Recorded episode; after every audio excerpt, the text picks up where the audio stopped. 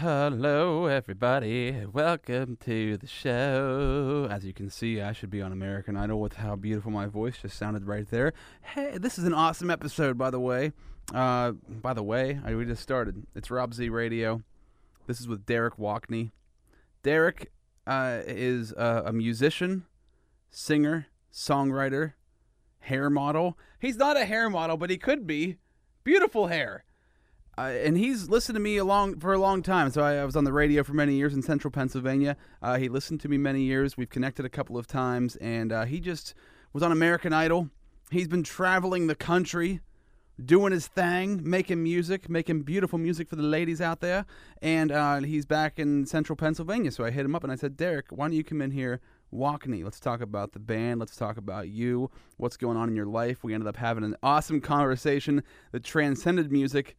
Transcended artificial intelligence, and we got into many awesome and odd pieces of conversation. So I really hope that you guys enjoyed this one. Before we get there, let's get here to our sponsors of the podcast who make this thing happen, like the Clay Cup at 1304 11th Avenue in Altoona, Facebook and Instagram at The Clay Cup. Sarah Vogel runs the show, and the whole crew is amazing at The Clay Cup. I always feel like a part of the family. I feel so welcomed when I walk in there. Food, pastries, all kinds of deliciousness, plus delicious creativity for you to get your hands on. Pottery painting, watercolor classes.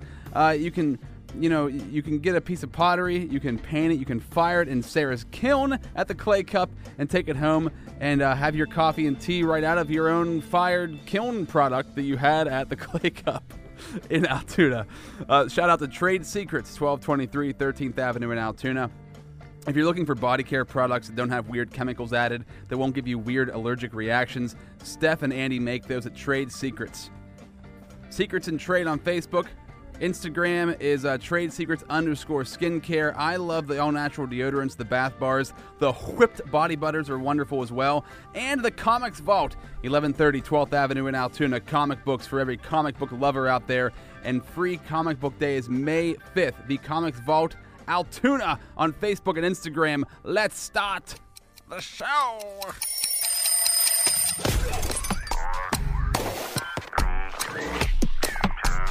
One, two, three, nine. This is Rob Z Radio. You're freaking right, it's Rob Z Radio. Hello. So I'm going to start this off by introducing Derek, because by the time I started recording, we were already deep in conversation, and this happens sometimes in the podcast where we started talking, and I'm like, oh, for the love of God, I've got to record this conversation. So we missed a good 30 minutes of us just chatting it up.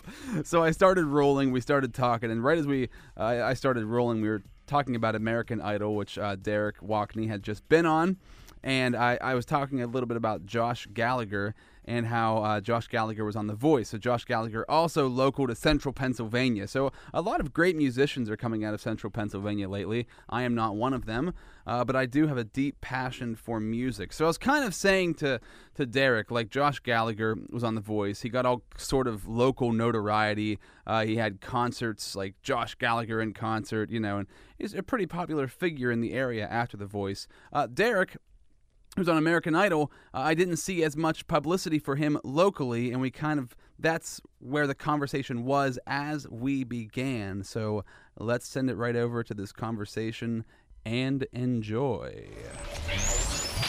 It's not Josh Gallagher. I think he got it's like walking on water. He got top 10 or something, didn't he? As far as the song goes? No, as far as him being on the show. I believe they actually showed his story and showed his auditions. For me, they just used me in the ads because I guess they thought my hair looked cool. I don't know. It was, yeah. So wait, how many episodes were you on?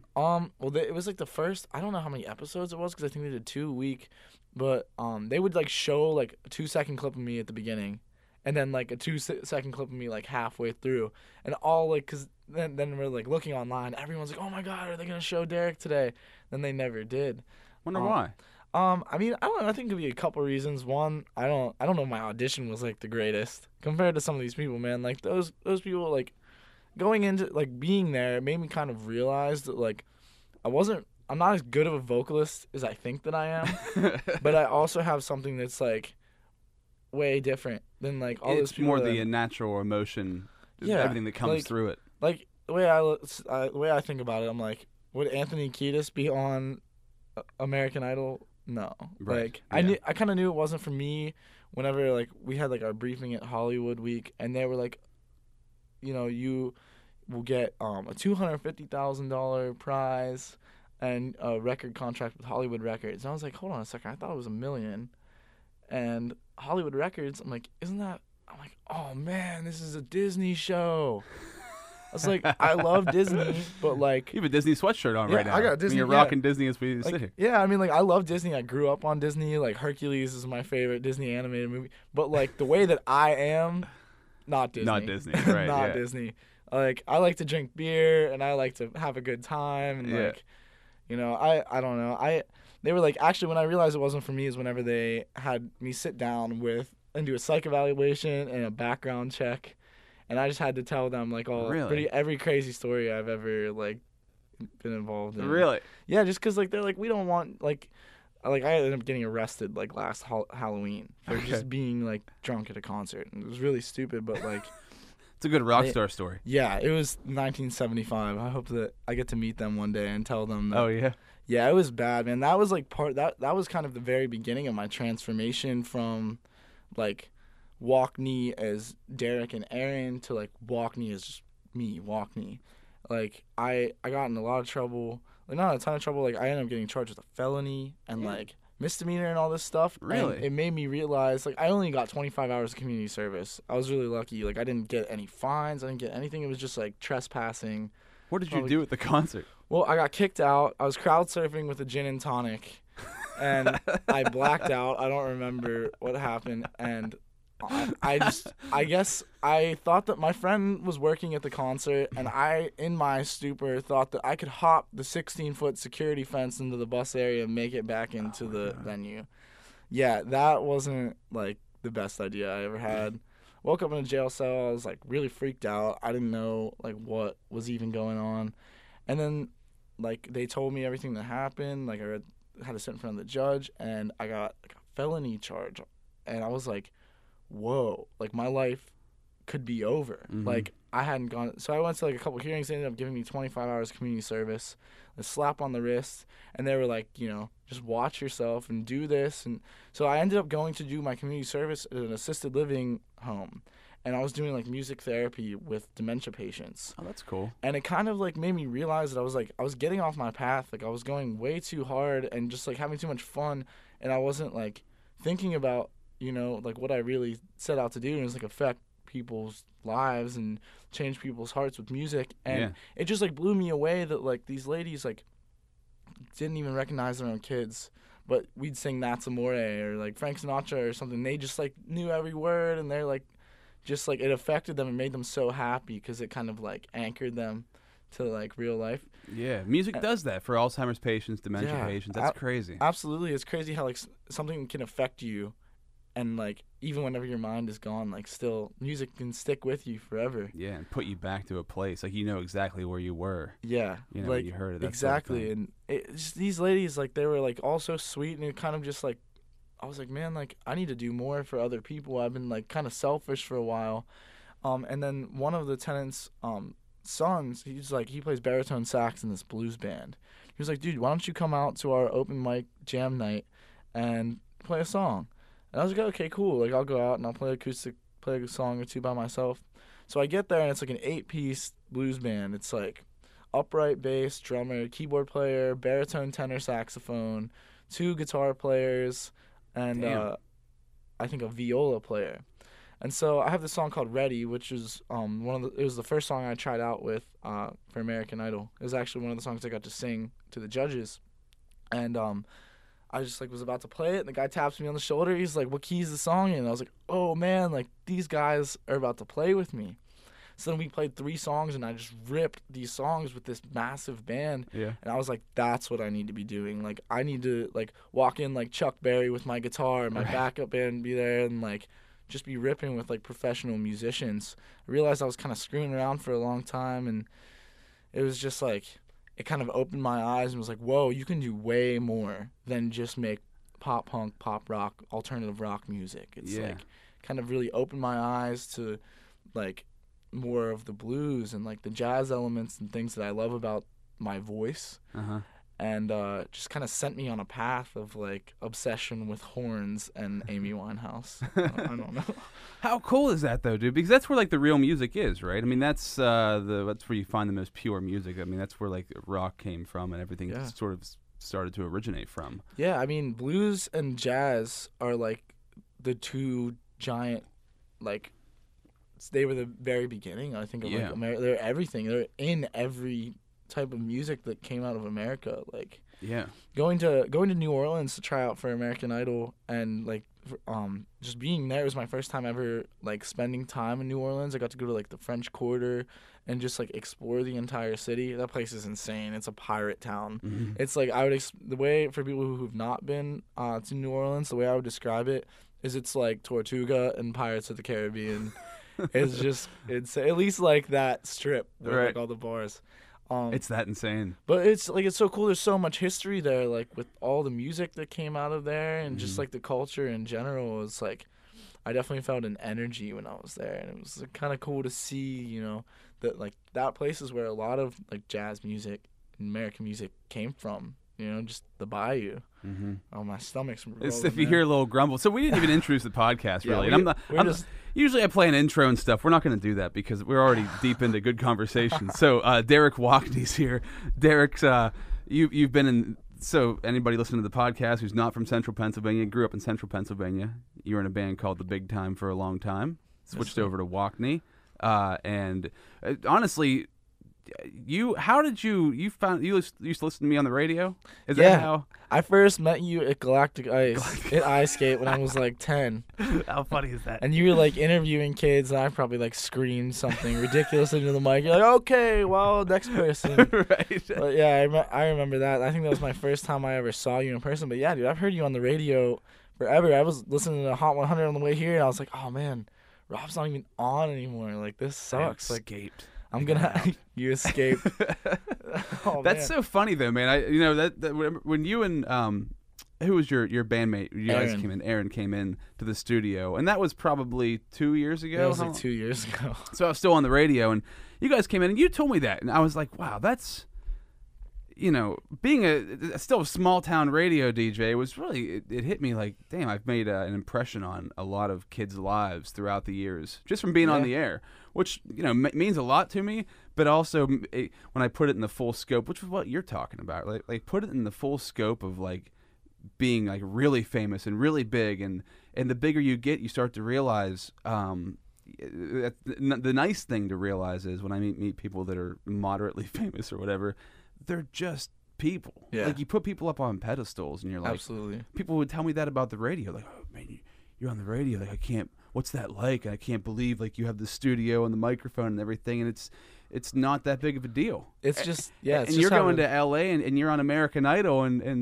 did it feel like a big deal when you were on? Like, dude, I mean, when I didn't realize how big of a deal it was until like I kind of like was in the middle of my performance and was like, oh my God, there's like 30 cameras around. Yeah, right. I guess that would. Or until I walked into the room with like the celebrity judges, but it really, dude, it just felt like another thing. You know, like those people are just normal people, and like, yeah, when you're a kid, you think of celebrities like, what do they do all day? You know, what's their life like? And they don't really. Yeah, I mean, some celebrities are just normal people, and they're just going out throughout their day. But like what I learned, like being in that experience, the American Idol experience, like someone like Katy Perry, like. A lot of people were hating on Katy Perry for that show. They, like, cut it together and, like, I don't know. Like, there was a lot of drama around her.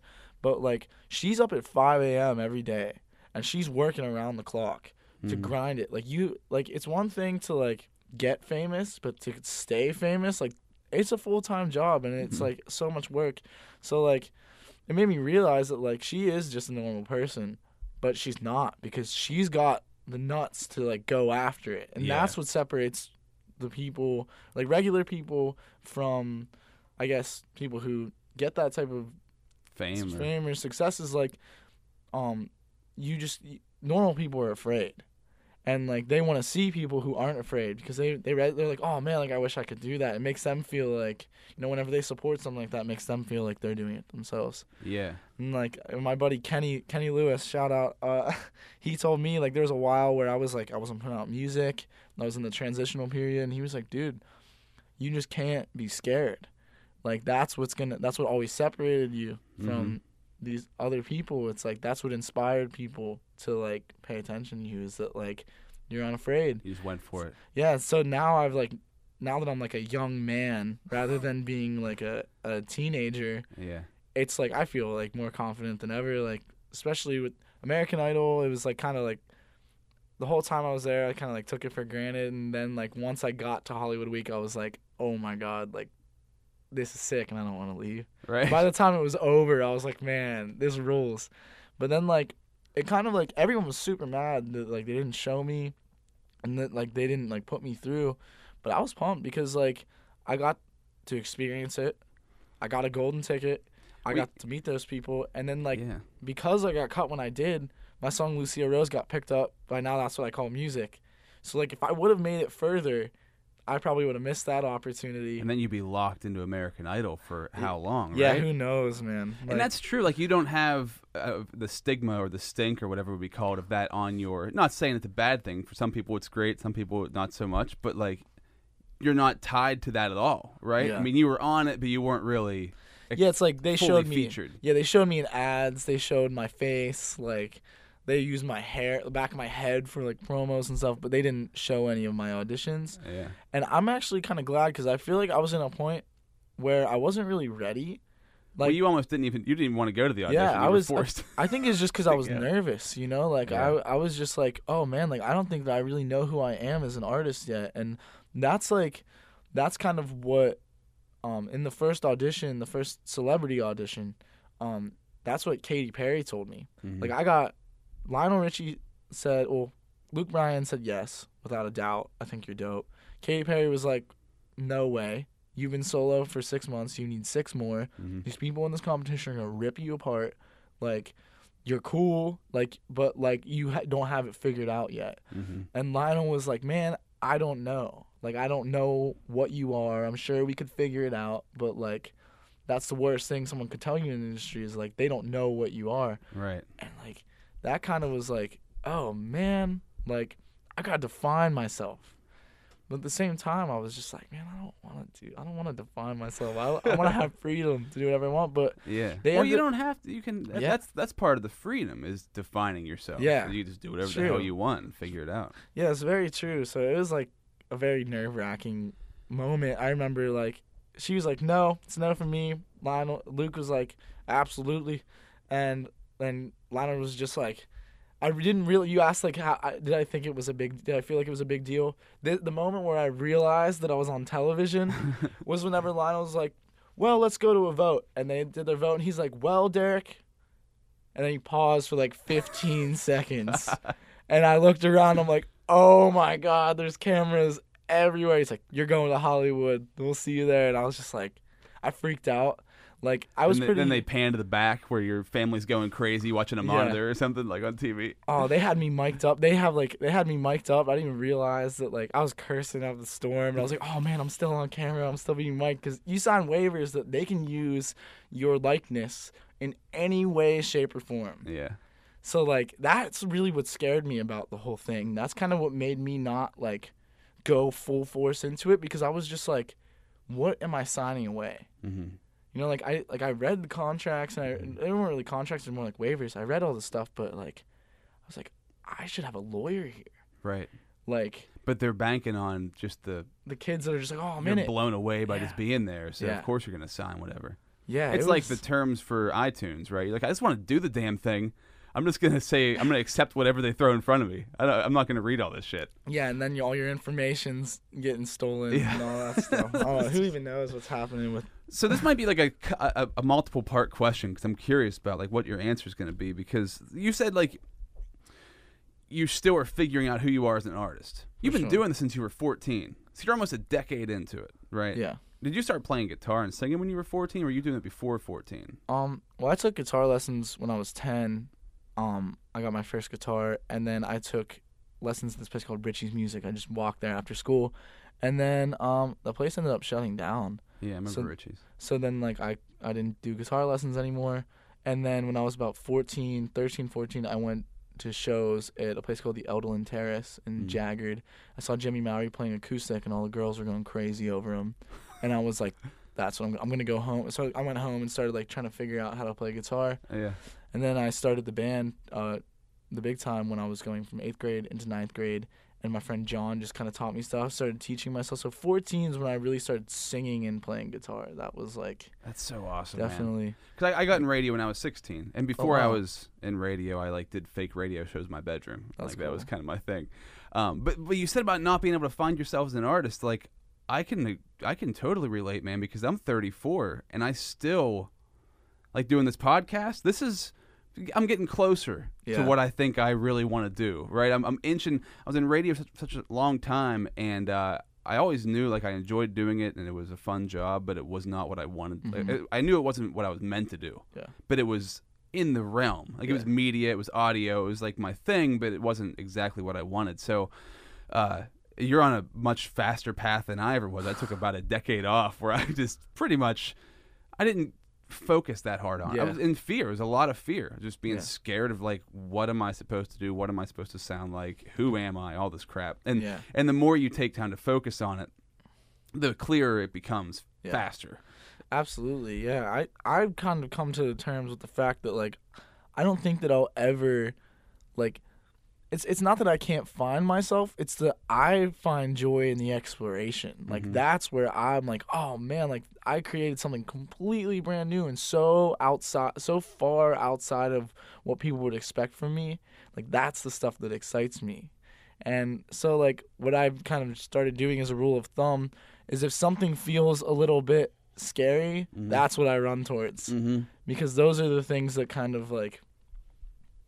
I don't know. Those are the things that are fun for me, and they end up being... You're taking yourself out of that comfort zone. Yeah, and asking myself why they scare me is a big thing, and it, most of the time it's because it's, like, true and honest, and, like, a full, like, a real expression, like, something that's really expression coming from me. I feel like the reason people loved The Big Time was that I was just, like, writing my feelings, and people were like, wow, like, he's vulnerable. Then, like, I kind of got in this mentality where I was like, I gotta just write bangers, I gotta write hits. And then that kind of, like, took me off the path of, like, writing actual good songs for a while. And then was that while you were in The Big Time still? Or was that, like, yeah, it was like, I mean, I've been writing for, like, whatever this next release is for, like, 4 years or something. Like, we tried, it was crazy. Like, with The Big Time, we had an EP called Imaginary Heart. And that was, like, what kind of, like, that was our last one. That was the one that kind of, like, got us a lot of attention. And then once that ended, I recorded, like, an acoustic EP. Ended up scrapping that, except for the song North, which is up on my Spotify. Then we went to record an EP with a guy named Ace Enders in New Jersey. Ended up scrapping that because it just wasn't cool. Like, it wasn't right. It didn't feel right. And then Aaron, my ex-bandmate, and I tried to record a full length on our own. Ended up scrapping that. So, like... So this is all unreleased stuff. Yeah, all unreleased, and, like, in between all those things, there's even more songs that, like, we didn't pick to record. But then once Aaron and I split up and went our separate ways, I just started believing in myself more and, like, writing for myself. Because before, when I was in a project with other people, I was the sole songwriter, and I was basically writing for the judge and jury. It was like, I'm writing to try to, like, capture, like, how everyone... Oh, man, there goes my stomach. Jeez. I don't think anybody can hear it on microphone. I sure hope not. We should get a mic up to it. Yeah, just pick it up every time. It sounds like a demon growl. But yeah, I mean, it was cool. Like, it definitely, like, got me away from thinking, oh, what are these guys gonna think of this? And then, like, if some, like, I would be writing a song and I'd love it and I'd be absolutely in love with it, and then I'd show it to all my boys and they just wouldn't get it, or they would just be like, ah, that's lame. And so it would just, like, break my heart. And I'd be like, all right, back to the drawing board.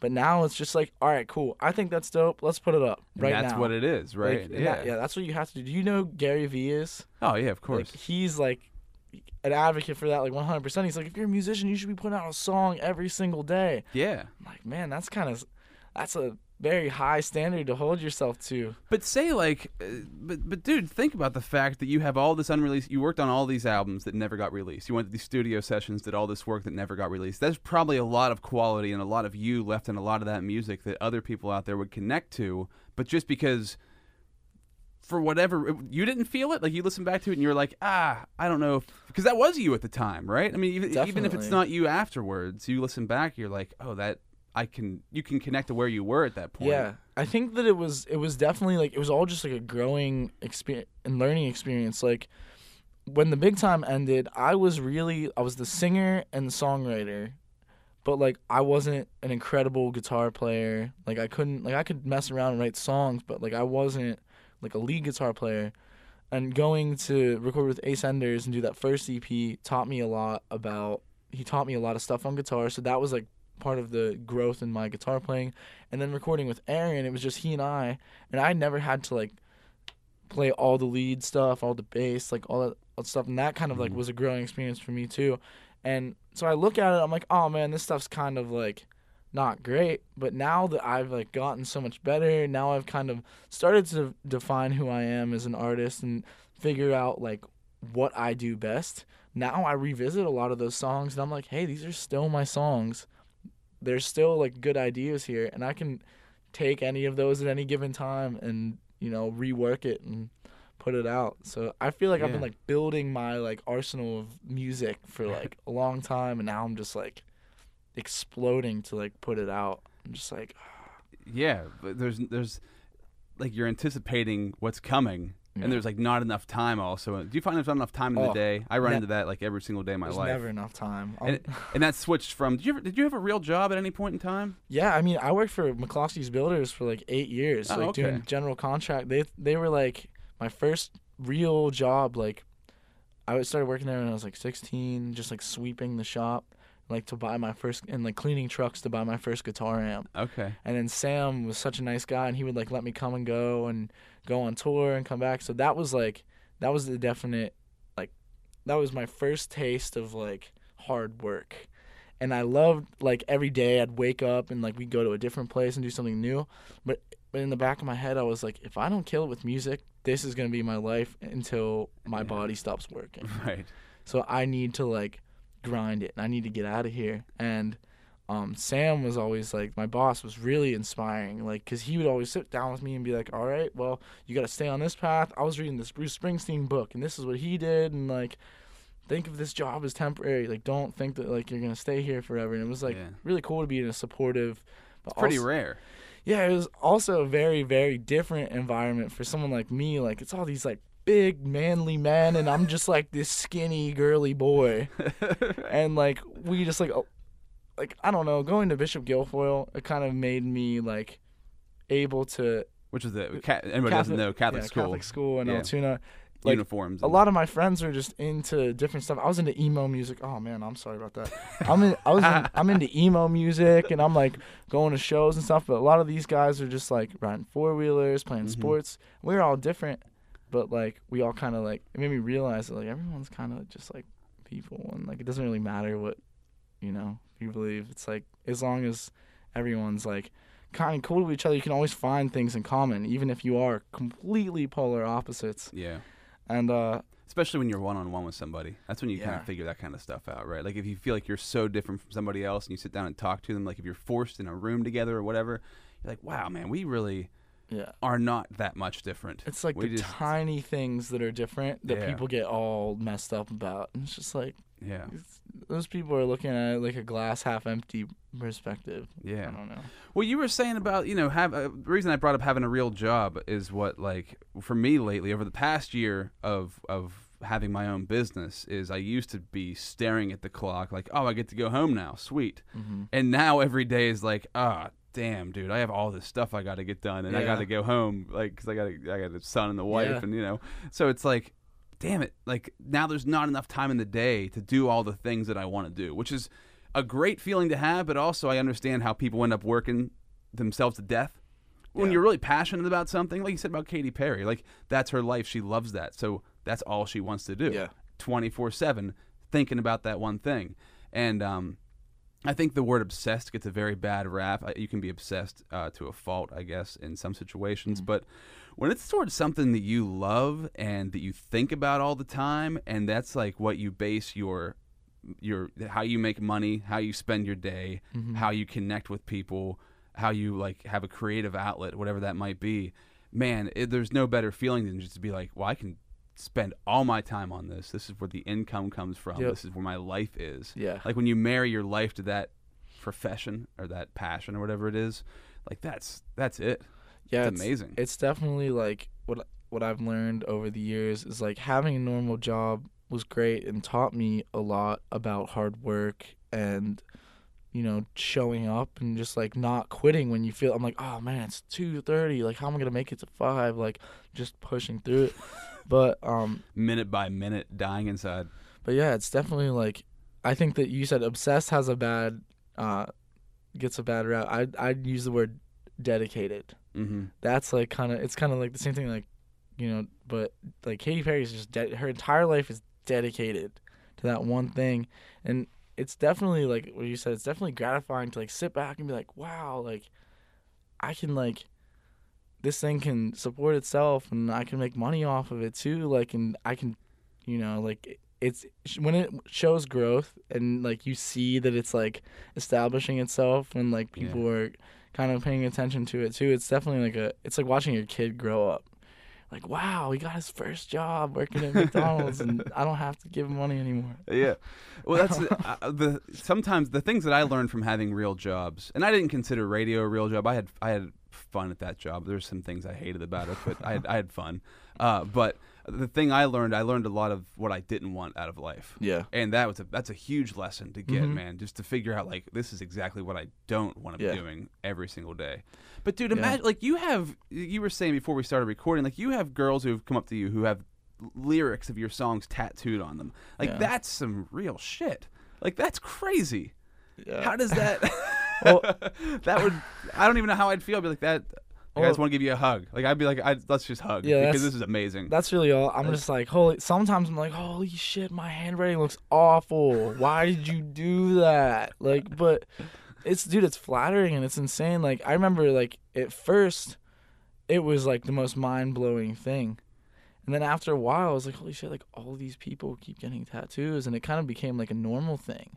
Really? And I was that like, often? Yeah, like there's a lot of stuff that like I was exposed to at first that I was like, oh my god, and then it became like all the time type things. Like one thing that I definitely was kind of is really really sad, but a lot of people would like message me and like send me like pictures that were like self-harm and things like that. And at first I was like, oh my gosh, like I have to comfort these people, but then like after a while, like, I started getting messages like that all the time. Really? And I was like, man, like, I really hope that these people, like, are okay, but, like, it would be, like, message me back or I'm going to kill myself type stuff. Are you serious? Yeah, like, for every, like, great Damn. Person that was out there, like, supportive and, like, people that got tattooed and stuff, there's, like, one in every, like, 10, there's, like, someone just, like, kind of, like, it was scary to me. Like, I didn't know how to react. Scary. I'm like, oh, my God. Like, you're a 19-year-old kid. You're like, what do I say? Like, and then, like, you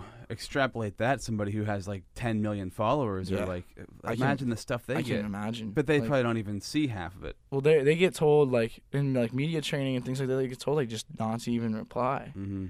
Like, it's terrible. Yeah, like, I always try to, like, tell kids, I'm like, I don't want to encourage you to get tattoos of my stuff. Like if you really want it and you really believe it, like it's your body, it's your life, but you have to realize that like I'm just a dude mm-hmm. and like my handwriting sucks. Right. Like but like when it's like when someone challenged me, like written word is so powerful. Yeah. Like and especially when it's written in somebody's handwriting, right? I mean yeah, like, typing it out it all looks the same, but yeah, you get emotion. You get like the person's personality yeah. coming through that. Yeah, and it's just like I'm like blown away every time I see that, and like lately it's kind of slowed down because I haven't been as active, but now I'm like back in it, and I just encourage people that like make sure you get tattoos done that look really good. Don't go cheap. go to a place that's gonna really kill it for you, because I've seen some bad tattoos in my day, and I would hate for me to be one of those bad tattoos. You're associated with that bad tattoo. There's been some insane ones, man. Like, this girl got this entire arm piece done. Like, it was like a Rise or Ruin, which was one of my old songs. Like, it just looked incredible. And like that stuff, I'm like, man, like, I'm afraid to even get a tattoo. Like, I don't want to commit to something my whole life. And these kids are like, yeah, man, committing to my written word that I wrote when I was like an 18-year-old kid. I'm like, yeah. Feels like now I have like such a responsibility because like those people, like, I am bonded to them forever. Yeah, you know, until they get it covered up, right? And they're like, oh, that guy's such a prick. But yeah, that's like, that was one. There's been so many insane experiences with people, like, and that's crazy because no, this is not. I don't want to take this as a knock, but like it's not like you're like a nationally huge artist or anything. Like that's on a small regional level that people were getting those tattoos. Like, yeah. Number one, that says how powerful your music is, right? I mean, seriously, it does. And number two, it's like, imagine just that. Yeah, like, that's a small portion of what could be. Yeah. Yeah, like, and it's making that big of an impact on a small level. Exactly. Like, that's like, I try, like, that's why I get scared. I'm like, oh my God, I'm going to be 24. Like, I need to do this now. That's why, like, I'm 34. I mean, it never ends, right? It's like that feeling of like there's not enough time in the day. Like, I have so much to do. Like, I don't want to lose these people. I don't want to like. But man, like, we've had some like I mean, I've toured. I've been in 48 of the 50 states. Like, I didn't tour all of them, but I've been all over the place. So I have fans from all over the place, and it's so funny. Like, I'll go and play a show in like Pittsburgh or like somewhere random. And someone's like, oh, I drove the whole way here from Iowa to see you. Or like, I flew in from Florida or Texas, or like, just like, what in the world? Like, why? Because these people are just like so supportive. Yeah. That, like, it's like, there's this one girl that followed, a couple girls that like followed my entire tour one time. And I was just like, man, like, what is it that these guys see? That, like, because, like, a lot of times, like, just being a creative person, it's like you go from being like super confident to like super self-conscious and be like, why does anyone even care? Yeah. And like, I ask myself those questions. I'm like, man, like, why do these kids love me so much? I'm just some dude. Yeah. And yeah, when you live it day to day, you can't see it. Yeah, it's hard. Like, I'm glad that, like, I had a period of time where, like, after, so we did that show at the Jaffa a couple years ago, and then we did a tour during the summer. We went out to L.A. and, like, kind of found, like, this rock sound that we were going towards when Aaron was still in the band. And, I'm like, after a while, like, I just, like, things got quiet for, like, a year or two. It's been almost 3 years. Has it really? Yeah, it definitely has. And it kind of, like, gave me an opportunity to, like, step outside of being, like, Derek from The Big Time or Derek from Walkney and be, like, and just, like, kind of, like, figure out who I am as a person, like, just kind of grow up a little bit and, like, just be alone with myself. Not, like, Derek, this guy with all these fans and this band and all these responsibilities. It was, like, I just had to kind of, like, rebuild. And it made me appreciate all those fans and all those people way more because it was, like, I was back in real life. And I'm like, whoa, like, I'm so lucky to even have this. Mm-hmm. Like, at the time, you don't realize it. You kind of take it for granted because you're just like, go, go, go, go. But, like, when I had a year or two to, like, sit and be like, wow. What'd you do for that year or two? I worked for a while. I mean, working in the studio still. Mm-hmm. But really, it was just, like. You never, like, had a moment where you were going to ditch it. Did you get there? There were definitely, like, moments. I mean, I definitely got, like, super depressed. Like, there was a lot of, like, I was going through a lot of, like, mental health issues, I guess. But, like, I never felt like I was going to ditch it, but there definitely were moments where I felt like no one even cares anymore. Like, but what I've realized is that, like, it's just, like, whatever type of energy you're putting out, that's the type of energy you're going to attract. Yeah. So if I'm, like, depressed and miserable and not releasing music, not working to, like, promote what I'm doing and not, like, being confident, then, like, people are going to be like, oh, well, he is feeling like that. I don't know if I should align myself with him. But then once I, like, started to, like, when I started to rebuild that confidence, I realized that all those people had never left me. Mm-hmm. They were waiting for you. They were waiting for me. And I was like, damn, like, what was I doing? But I am so glad because I needed that time to, like, write and record and just, like, get on my own. Because, like, even whenever I went solo, like, I still had, like, a lot of friends that were, like, previously involved with The Big Time that were, like, very heavily involved still. And I just felt like I was like, I got to learn how to do this on my own. Mm-hmm. I got to learn how to be my own person and not have to depend on other people. Because I was kind of, like, living in a bubble where it was, like, no responsibility. Like, everything was handled for me. Like, and then it, like, kind of, when that all stopped and I didn't have a band or even a crew anymore, it was like, whoa, like, I need to make sure I know how to do this because I don't want to be helpless. Yeah. Like, that's a terrible feeling. Like, I had never, like, recorded my own music before. Like, I had never, like, I just started, like, recording and, like, got, like, an audio interface and a bunch of stuff. And, like, now I'm, like, recording my own demos and, like, doing a lot of my own stuff. Yeah, that just puts the power all in your hands. Yeah, dude. That's what I've realized. I'm, like, I gave up so much of, like, over the years, like, I never wanted to be solo. Like, that was always, I always imagined myself as being the lead singer of a band. And that's what I wanted. And I always, like, wanted to keep my band and my crew and my boys around and, like, everyone do it together. But I came to realize that it was my dream and not theirs. Mm. And so, like, I realized, like, over time, like, I would want to make people feel included. So I would give away pieces of responsibility, I guess power, if you want to call it. Mm-hmm. And eventually it just got to the point where it was like, oh, this isn't even, like, what I want anymore. Like, everyone, like, this isn't me. Like, what am I doing? I'm, like, not writing for myself. I'm not doing things because I'm expressing myself. I'm doing things because I want to please my crew and my people. Yeah. And just, yeah, I got away from that. Now I feel infinitely better. Yeah. Like, life has changed for me. It's done a complete 180 from last year. Now I'm just like, why does all this stuff keep happening to me? Because you got a positive mindset. You're moving towards something. And that's what it is, dude. You're moving towards something. Like, you found whatever it is that you, whether you knew it or not, that you needed to find, you found that thing. Like, stuff does happen. I don't want to say stuff happens for a reason, but everything that happens, you can learn from and build from. Mm-hmm.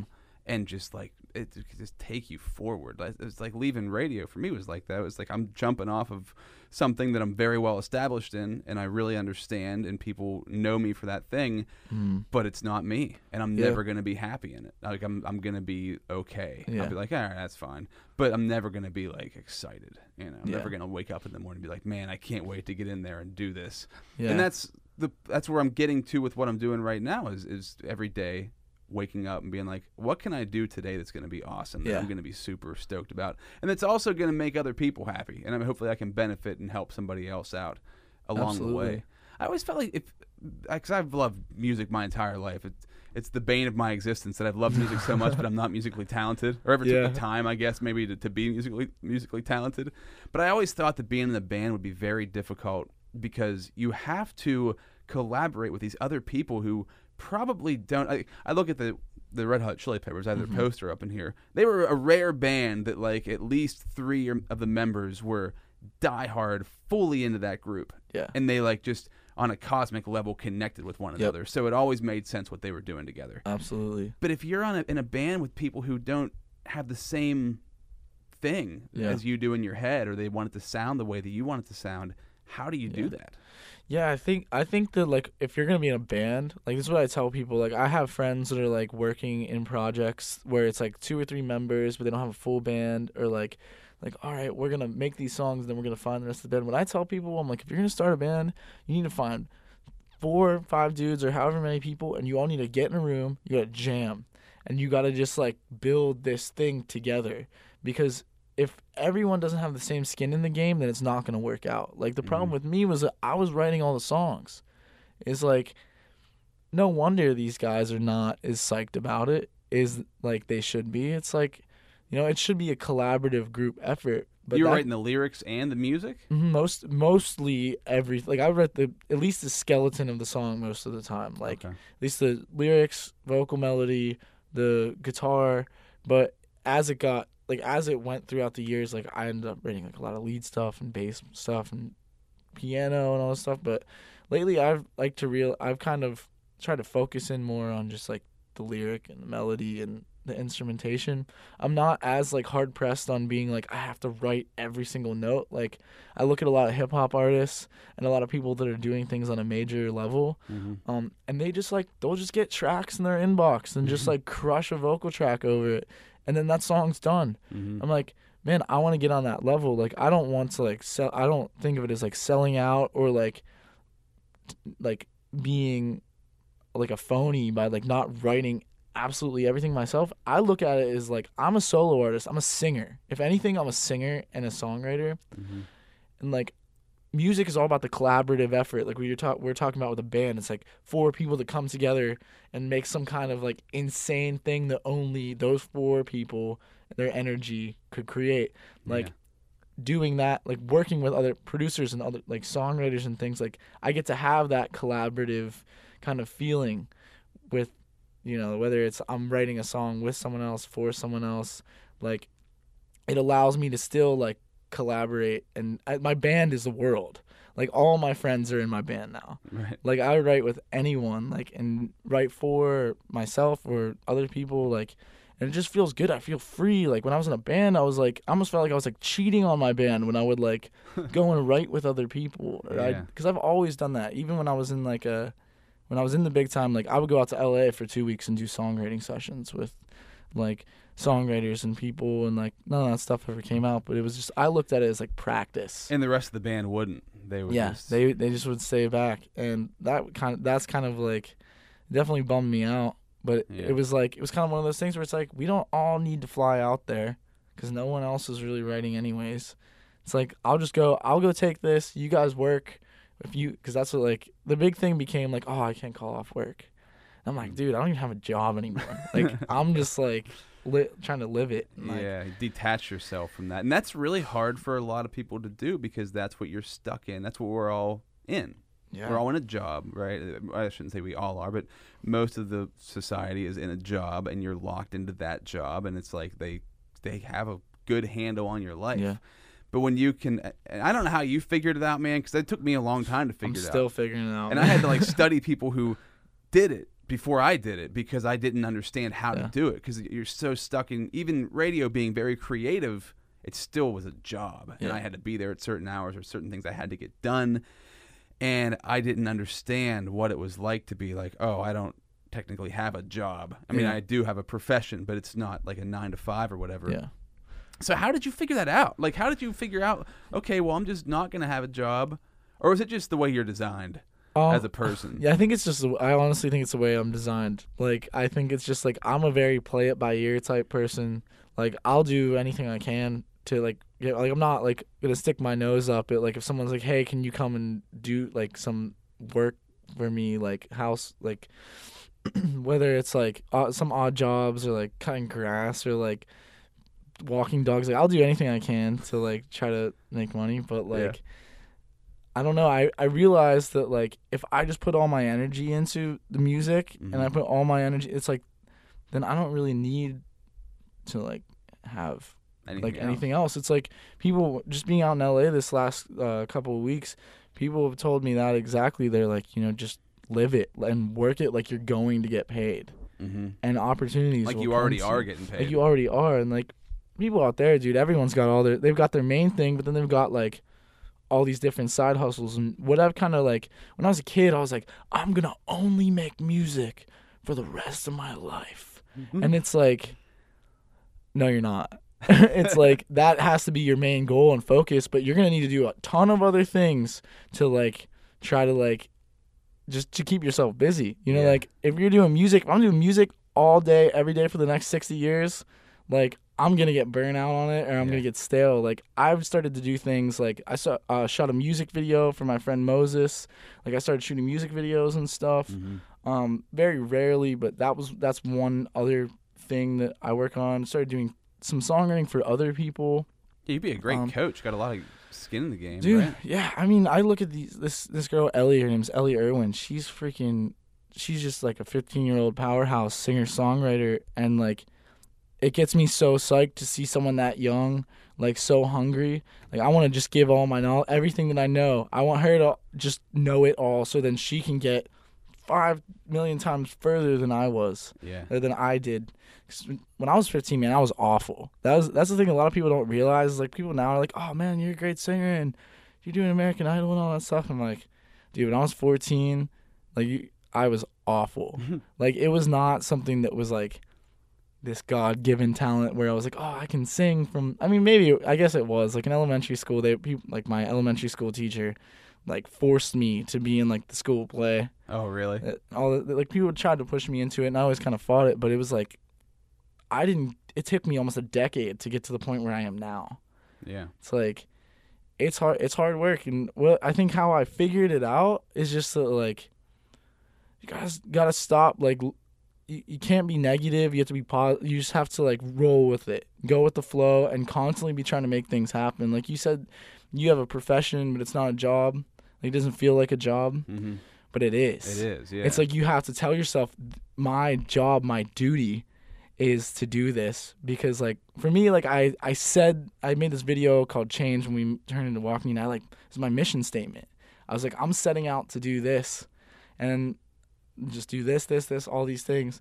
And then, like, if I find myself slipping a little bit, I'm like, all right, Derek, you got to, like, make sure that you're not, like, just hanging out. Like, you have to keep doing it, whether it's for me or it's for the fans. Like, I have a responsibility at this point. I've made very clear to people that, like, this is what I want to do mm-hmm. forever.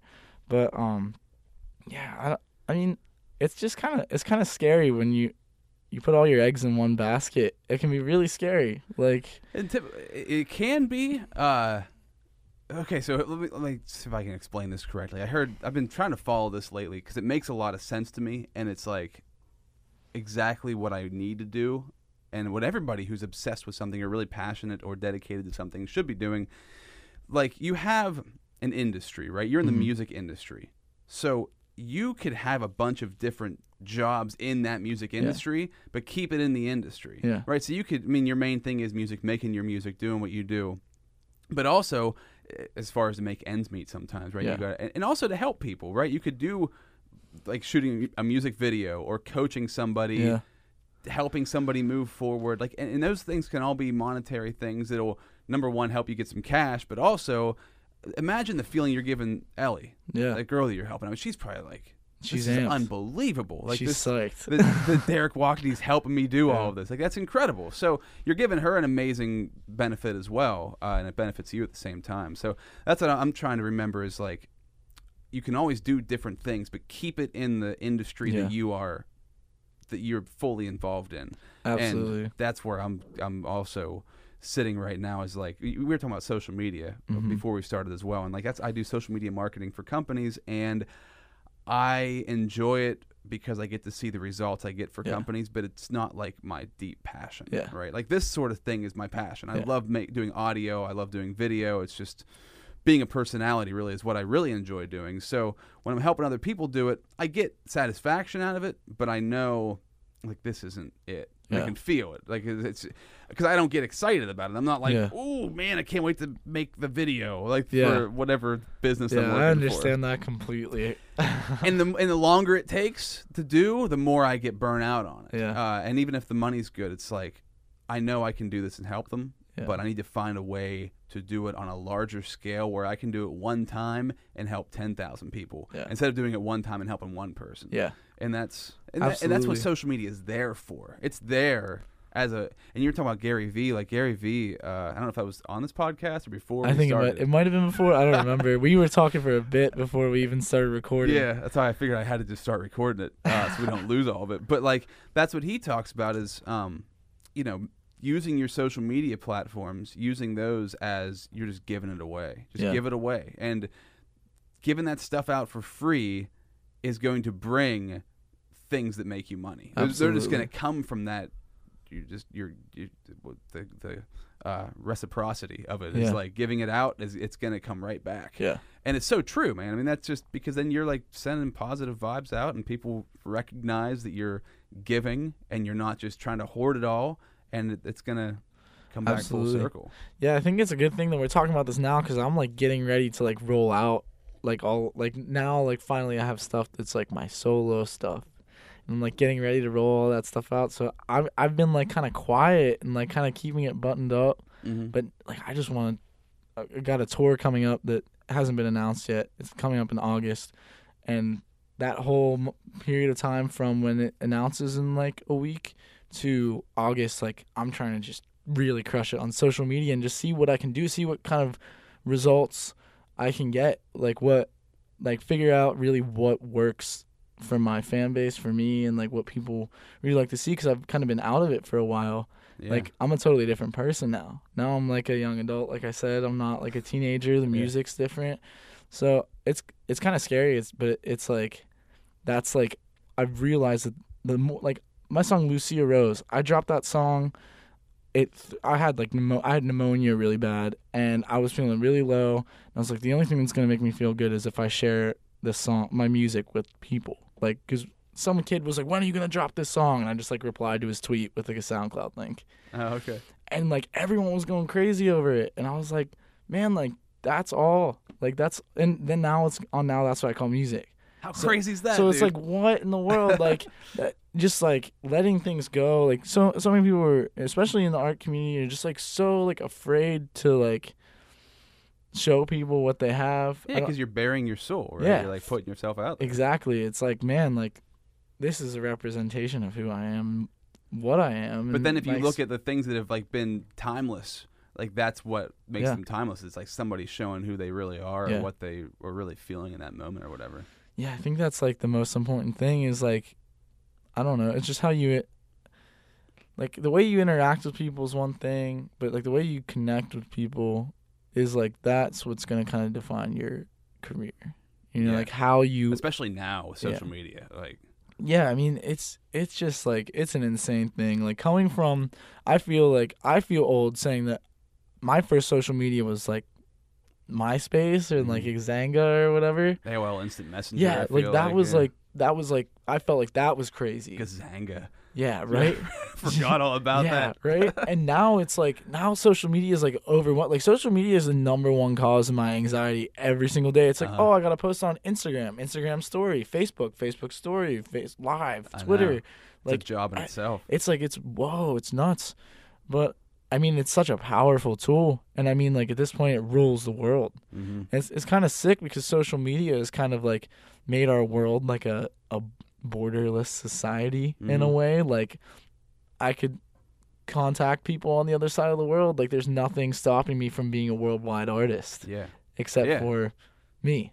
Yeah. You know? You're the only thing holding you back. Exactly, and it feels good. It feels good to know that. It's overwhelming at times, But it definitely feels good to know that, like, I can do it if I want to do it, you know? And you're doing it. You know? Yeah, and I am doing it. It's crazy to think. Like, I always am like, oh, man, I don't get down on myself, but I feel like I don't give myself enough credit sometimes. And, like, I'll sit there, like, be like, man, I'm back in Altoona. This place is, like, kind of whack. Like, I was just in L.A. Like, right, yeah. Especially when you leave Altoona, you come back, and you're like, oh, man. Oh, man. You always roll back into town, and there's clouds forming over the city. I feel like anytime I come back to Altoona, there's always, like, rain clouds. I'm like, oh, dude. I'm just like, what do we do? It's Altoona. What are we supposed to do? Oh, let's go to the bar. No, like, there's nothing. I feel bad. To do. There's not a lot of stuff for kids to do around here. Like, and that's one thing that kind of upsets me about But when you have a passion, though, that you can just... sit inside and do that thing all day. Yeah, definitely. It's crazy. Yeah, for someone who's passionate, absolutely. Like, it's a good place to, like, escape. For me, like, it's a good place to escape. Like, my dad lives in the middle of nowhere. Like, you're in Sinking Valley, right? Yeah. I grew up in Sinking Valley. Weird. Yeah. Oh, wow. Yeah, that's cool. Yeah, we just, like, live in the middle of nowhere, and I just, like, can be as loud as I want, like, and have band practice till whenever I want. Like, I couldn't do that. I was living in Pittsburgh for a while. Actually, one of my other side hustles, I was a Lyft driver. Okay. And so I was just driving the people of Pittsburgh around. Was this in your 3 years of... This was like the past... This has been like the past year. Okay. Like, I've been... it was just like... with American Idol kind of like set it all off. Like, I've been like kind of working on my music for a while, but like American Idol kind of lit a fire under my ass. It was like, shit, people care. Because for a while, I thought no one cared anymore. And then seeing that, it was like, whoa, like, I've never gotten this much attention, like, ever. Yeah. And, it like, so in the past, like, 6 months, I've really been, like, the wheels have been turning more and more. But I'm happy to be, I was just out in LA and Chicago, and that trip like inspired me so much, and I've just like been trying to keep running off of that and like bring the whole like LA mentality back home with me and just work it every single day. Like after this, I'm gonna go do a songwriting session with Ellie and then go rehearse for Pines for Pets from like 6 to 10 or whatever. It's like I want every one of my days to be filled with like creative activity. Yeah.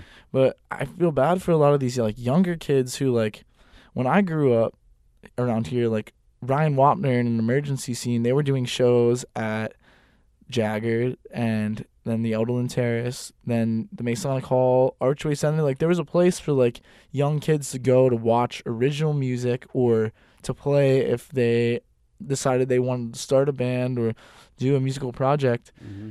And right now there's really nowhere like that in Altoona. Like there's That's weird. I think that Green Bean Coffee House is like the closest thing that we have to like an all ages music venue. Maybe it was like on like a smaller room. Like we have like the Railroaders Museum, the Michelin and stuff, but like Sam whatever, like some kid from Hollidaysburg who's like, you know, 13, 14 years old, like he has nowhere to go and to see it or like express himself. Like it's like, or maybe I'm just out of the loop, I don't know, but that stuff kind of bums me out because I'm just like, man, like for me, like I had a place to go and escape and like be an individual.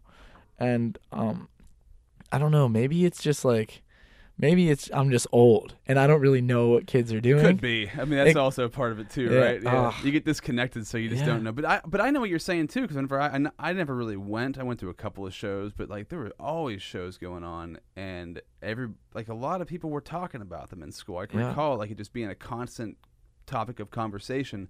And I guarantee it's going on. We just don't know where they're at. I know. Yeah, it's. I think there's probably. I know there was stuff for a while at this place called the Anvil, which used to be the Tin Cup. Yeah, yeah. On 6th Avenue, there's stuff, but they shut down. So I'm just like, man, like, I almost feel like I feel awful because like the whole thing with like the Jaffa show, like when we played the Jaffa Shrine a couple of years ago to like launch Walkney, I wanted it to be like a project to like inspire kids to like play music and to do things and just show kids that like they could do it. And I feel like it definitely had those effects, but I feel like there was no follow-up to it. Yeah. And like what I really would have liked to happen would be like, hey, we're doing the show at the Jaffa, and then be like, there's this all ages concert venue that I would host like an open mic or like cultivate shows or something like that. Like I never really got to see it through all the way, but kids come up to me all the time like, man, I came to that show, that was like my first concert. Like, damn, I was your first concert at the Jaffa. Like, I hope that inspires kids, like, you know, down the, I mean, there's a lot of people from Altoona that are killing it right now, like with Sammy Martinson or what does he go by? He's a DJ. Oh, Pluko. Pluko. I think that's how you say his name. Yeah, Pluko. Yeah. And then Moses. By the way, Pluko, if you're listening, I'm trying to get you on this podcast, dude. Hit me back. Oh, man, you should get Moses in here. He's a wild time, dude. Both of those kids, like, Is he live around here like currently, or he's out in LA now? Okay. Like he's out there just loving life and living it. He's like, I don't even know. Actually, I don't even know where he is. Every day he's in like a different place. He's flying around all the time. Like I don't. It's like it's really cool for me to see like these young kids. Like when I was 18, like that was when I started touring. Like that's when I started like 17, 18, high school, and right after like that's when I really started hitting it. And like seeing these kids that are that age, like doing it in a way that like is like 20 times bigger than anything that I ever did, is just so inspiring. Because I'm just like, damn, like I don't know if I really. I guess I did have somewhat of a part in it, you know. It's just with Stevie Moses, like I took him on tour when he was 16 years old. He played guitar for me. Oh, really? And he was just like. His mom's like, please take Stevie, keep him out of trouble, take him on tour. I'm like, oh God, here we go. Like, I don't know. It was just, it's just like so cool to see like all these kids are like really doing something with it. And it's like, wow, it makes me be like, oh man, I better get back to work. Like I'm, I gotta get in here before like all my hair falls out and I get a big beer belly or something. Like, it's true though, man. And so bringing it back to social media, dude, it just makes everything that much easier and that much more. You can just do it on your own, on your own time. Yeah. And that was not the situation 5 years ago, maybe 10 years ago. No, like not even a chance, like not even close to what's going on right now. So it's like a whole new world. And I just had it, like I was at this career fair talking to 10th graders, and I was trying to get the point across, and hopefully I did for a couple of them. Like, I was really trying to push the point, like, guys, this world, this has never existed before. Like, this world we're living in right now has never existed in the history of humanity. We've never had the availability and the access to instant information and instantly being able to put yourself out there, and also to learn everything you've ever wanted to learn. Yeah. Like, it's all just, it's so new that I think that our, just from our biological, like our way our brains worked, we can't quite fathom it. It's so mind-blowing. I just realized that I'm completely wrong. Like, I'm like, oh, there's no place for kids to go and express themselves, but it's the internet. It's the internet, yeah. But you mean like in person? Like in person, yeah. The human element is something that, like, I think is so. It's the most, like, important thing about, like, our society is just, like, the humanity. Yeah. You know, and I feel like we're slowly, with music and things, like, we're slowly starting to lose it. Like, it's not like bands that, like, would get together and, like, make magic, like, just on the spot or something. But, like, I don't know. But also at the same time, it's like everything's kind of like a double-edged sword. Mm-hmm. It's like you lose a little bit of the human element with, like, social media, but also it gives you the opportunity to connect with so many humans. It's like, it takes, like, I don't know. I noticed myself, even, like, since, like, social media has been, like, a big thing. I noticed myself, like, oh man, like, why would I call them? I could just text them. I'm like, oh, that's such a bad thing. Like, I remember being a kid, like, no one leaves voicemails anymore. Yeah, I hate that, man. I always leave voicemails. My dad always leave a freaking voicemail. Yeah, my dad's like, you got it. He taught me how to properly, like, leave an answering machine message voicemail. Oh my god.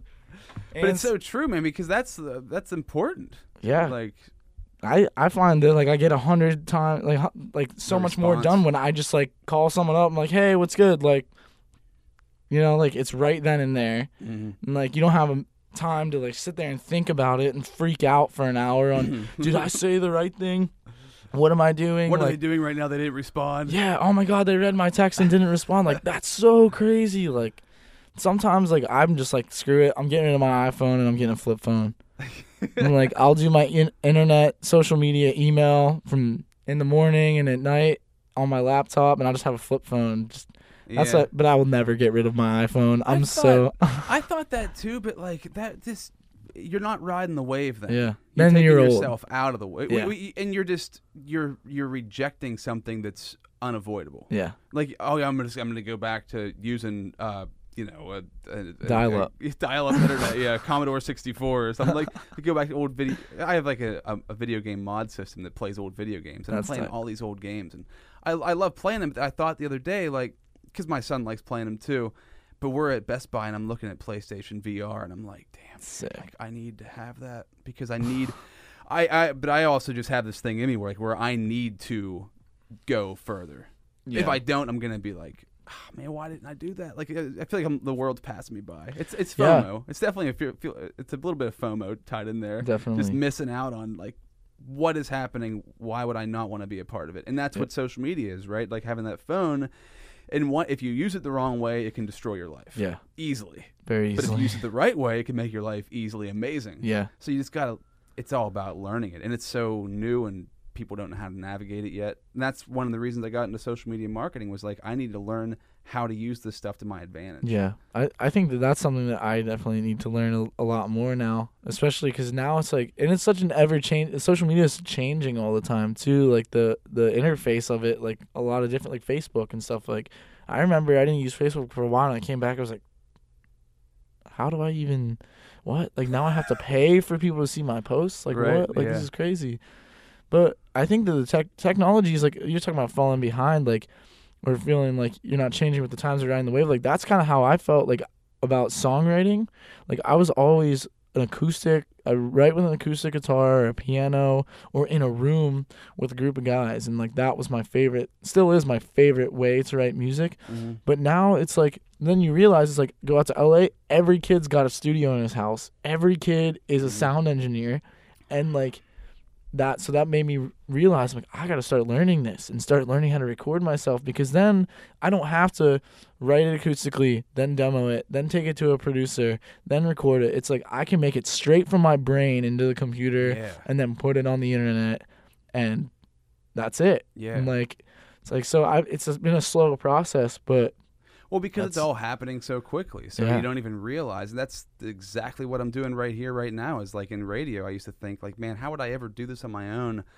I had to get an FCC license and buy a $1 million board. And like, how would I wouldn't even know where to begin. But now I can just, I have a $90 mixer, a couple relatively inexpensive microphones and some software. Yeah. And you can just throw it up online. Like, it's exactly. So easy. It's definitely crazy. And too, with music, like, even music production, like, I could record something, and if it sounds clean enough and it's done well enough, I could send it to a professional and have them mix it and like reamp guitars and like just make it sound like super pro if I want to. Yeah. Like, that's something that, like, I've been trying to explore a little bit more. Like, I've always gone to a producer. Like, I've always worked with a producer, but I've found that, like, the stuff that's my favorite is the stuff that I make completely by myself. Mm-hmm. Because I feel like sometimes if you write a song, then you have to, like you talked about earlier, we were talking about, what was it? Chinese Democracy, Guns N' Roses. They worked on it for, like, how long? However long. Like, over a decade, yeah. Forever. And it came out, and it was just like, oh, well, that's not as good as, like, Appetite for Destruction. Or, like, because it was just, like, thought about too much. Like, I find and the anticipation behind it and all the expectations. Yeah, expectation. Like, I find that if you just, like you're talking about, you're giving it away. Like, Gary Vee talks about just giving away your stuff on social media. Like, that's the best thing, because people don't feel like, oh, like, he's just doing this to, like, get recognition, or he wants, it's like, we're just like, man, like, this guy just loves what he does and shares it all the time. Yeah.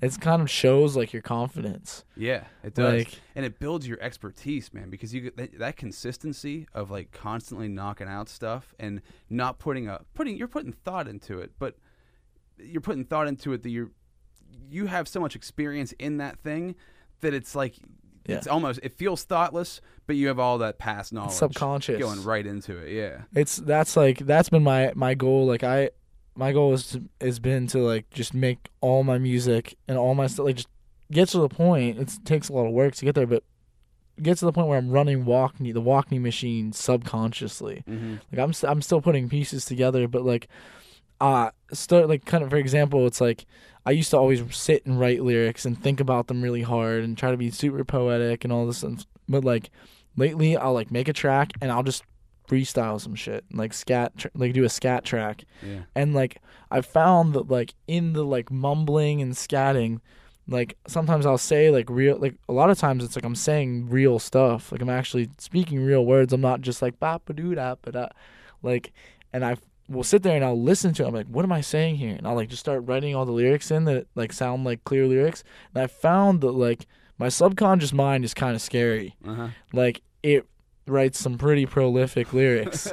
And I'm like, okay, well, I'm just going to keep trying to, like, hone this, like, because, like, I listened to a lot of hip-hop when I was in, like, middle school, and, like, my big influences or big people that I really loved were, like, 50 Cent, Jay-Z, and Lil Wayne. Okay. The reason I loved Lil Wayne and Jay-Z is because they didn't write anything, so they say. Yeah. They would just freestyle it, and they put it all out there. And well, like, Lil Wayne especially, I mean, the amount of content that he put out. And then he's kind of like the originator of that, man. He was just releasing so much free content, and he exploded from that.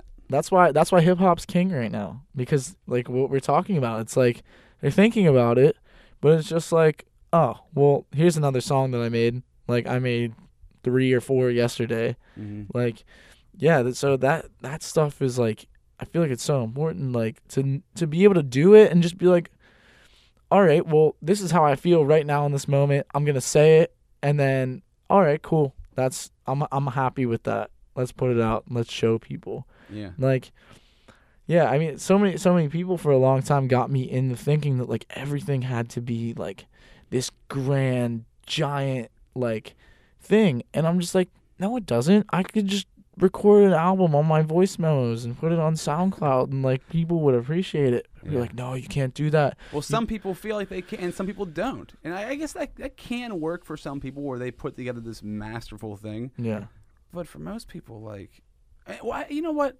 Even those people who put together that masterful thing, they probably have hundreds of hours of stuff that they never released that they could, and people would love that just as much as they loved the big amazing thing they put together. I think the key is doing it all. Mm-hmm. It's like having those, like, spending real money on your recordings, like the ones that you know are like, or going into a studio and spending a lot of time on the songs you know are like, all right, this one is definitely going to go places. Like, people have told me this, they think this is a great song. Like, I think this is a great song. I think it could do well. Yeah. Like, I feel that way about all my babies, as I call them, my musical babies. But, like, I think it's, like, important to be, like, okay, I'm going to go record in this studio with this big-name producer and do a single. And then be like, but I'm also going to put a bunch of songs up on SoundCloud that I did myself. And, like, have all these different areas of the industry, like, going at the same time. Like, what I realized whenever I was in the Big Time, like, we recorded our album Imagining Heart with these guys named Zach Odom and Kenneth Mount. They are producers. They did, like, Mayday Parade. They worked with, like, Jamie Foxx, Whitney Houston, like, all these, like, big producers back in the day. And, like, just the fact that we worked with them and they were, like, a recognizable name, so many people, like, paid attention, gave us credit. So I think it's, like, you have to show people who you are as an artist, like, uncut and raw. Mm-hmm. But then you also have to do those big, like, almost like political moves. Right. Like, when you work together with certain people and collaborate, it's like you kind of have to do those things. So it's like name recognition, brand recognition, like, people see that. Like, with like American Idol, and now that's what I call music. Mm-hmm. Like, people think American Idol is like the Olympics of music. Right. And it's really not. It's just a reality show with some great singers. Yeah. And, like, but I realized that people's perception is like people think, like, you're talking about, like, you realize that these famous people or whatever are just human beings.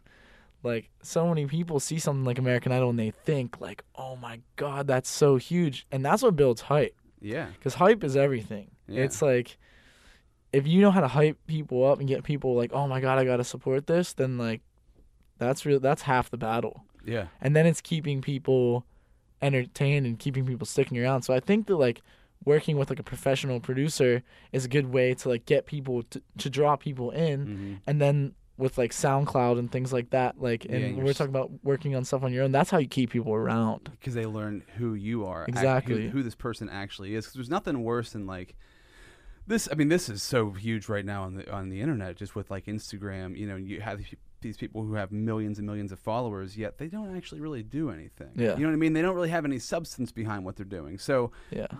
Like, say, you're right, dude. Like, you put out something big, and it's like you have the right producer on it, and it attracts a lot of attention. And then they follow you day to day on your Snapchat or whatever, and they're like, oh, they're just kind of like me. Yeah. Like, they just do their own thing. It's like Wizard of Oz when they pull back the veil, and it's just some dude back there. Yeah, exactly. You know what I mean? So, like, that's the real key winning element. Is not the huge production thing that might get you the most attention, but the real thing that's going to win is, like, the day to day. This is who I am as a person. This is just what I do. This is my life. Like, here's some song I just threw together today that probably might never become anything, but you can check it out. Or it, like, some producer might see it and be like, that song's a hit. We need to redo that one. Right. And we need to, like, make it, like, commercial quality. And, like, I try not to, like, think about music as, like, a something that's, like, for sale, because it's really not anymore. Mm-hmm. Yeah, you can't really make much money off of the actual music. We're like, I don't know, like, some of my songs, I definitely am like, wow, this song has, like, way more mass appeal than this one. Mm-hmm. So, like, I try not to be like, all right, I'm going to only do the ones that have, like, massive appeal. I want to do the ones that I know are going to hook people, but also have, like, real substance. And I feel like that's what my new music is. It's like, it really showcases my voice more. One thing I've been trying to do is showcase myself as a vocalist rather than just, like, lead singer of a band. And really just kind of, like, I don't know, let people into my life. A lot of people, I've been quiet for a long time. I wasn't showing people what I was doing and what was going on.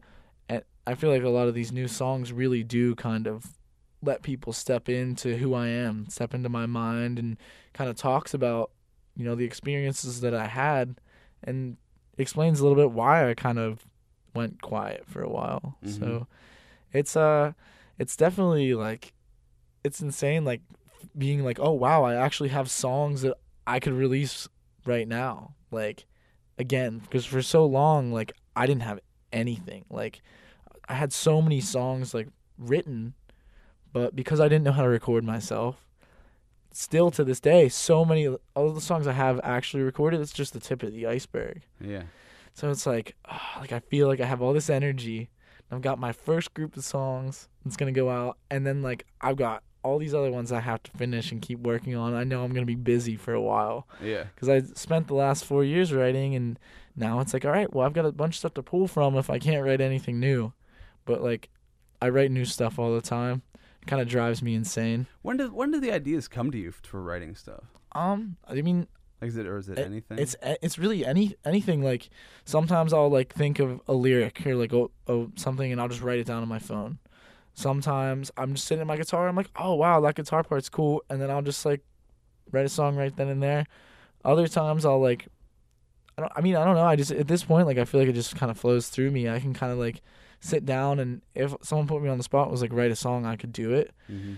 But I found that, like, when I'm home by myself, sitting on my couch at my dad's house, that's when I write the best songs. Isn't that crazy? It's crazy. Like, no matter where I go, I'm in all these places. Like, when I come home, that's when I write my best shit. Yeah. Well, you're not distracted either. Yeah, not. So. But Altoona has a lot of distractions. Like, well, I just mean, like, going, like, L.A. There's so much to do and so many new things to experience. Like, it's probably hard to get focused. It definitely is. Like, but if you run with the right people, like, you can really like work. Like, that's what when I went out there, I was talking to a bunch of people that I know and, like, friends that I met up with, and I'm like, guys, like, I'm having fun coming out here and, like, going out to the bar and, like, schmoozing with people and just, like, saying hey and, like, reconnecting and stuff, but, like, I want to be in the studio or, like, doing something music related every day. I'm like, it's cool, and LA is definitely a party city, and it's nuts, but, like, if you go out there and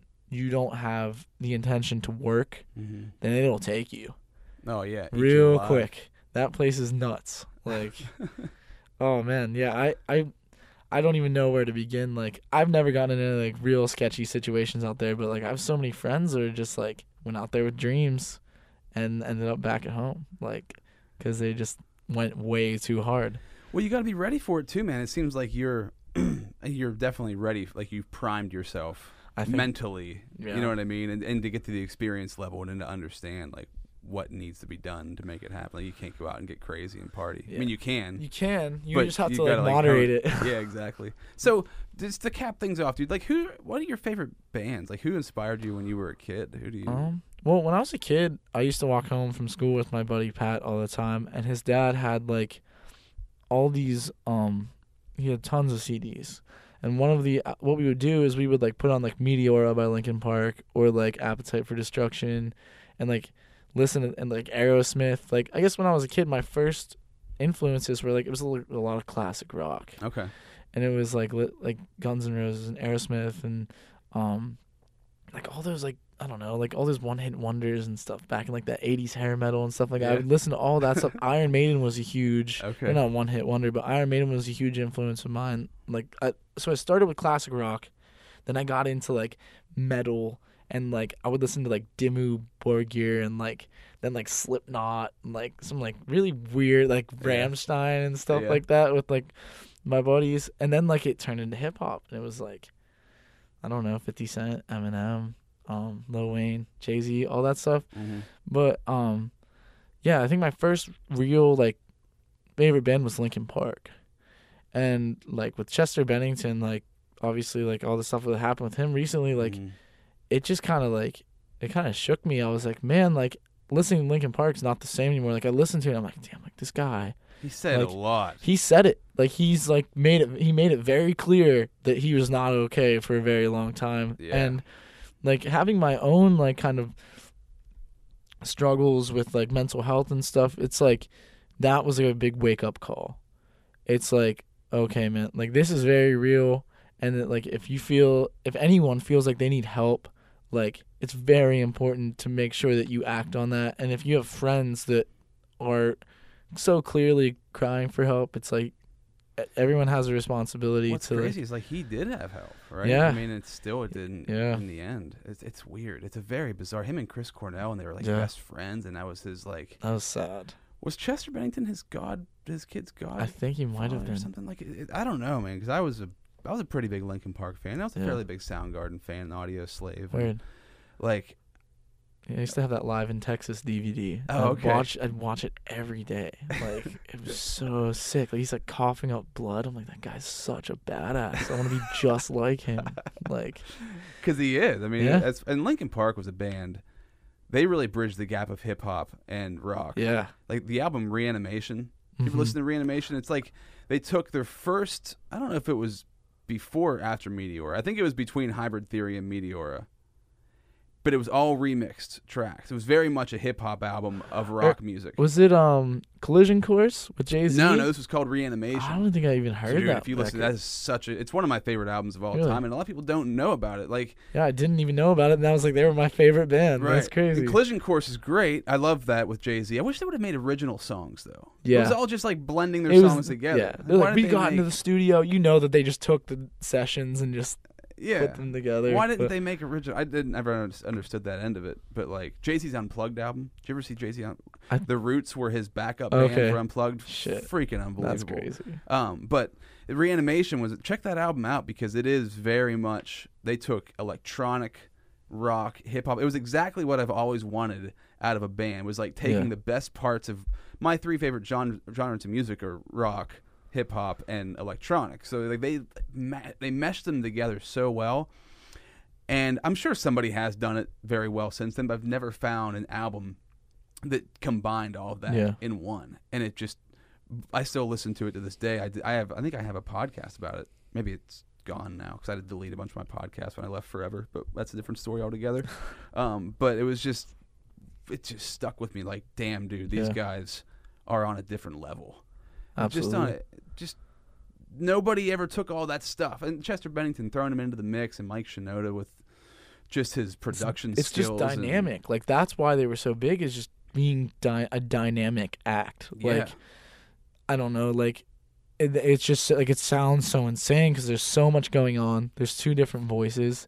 And Chester Bennington was, like, three voices in one. Yeah. So it was, like, there's so much dynamic there and, like, that's definitely like a very, very important thing, especially with people's attention span today. Yeah. Like, but it's kind of crazy how like trap music that's coming out is like very, very simple and extremely repetitive. It's incredibly catchy. Yeah, and it's almost like a new form of like it's kind of like the blues. Mm-hmm. It's like a very simple music wise. A lot of it sounds the same, but it's very much about like the persona of the storyteller. Mm-hmm.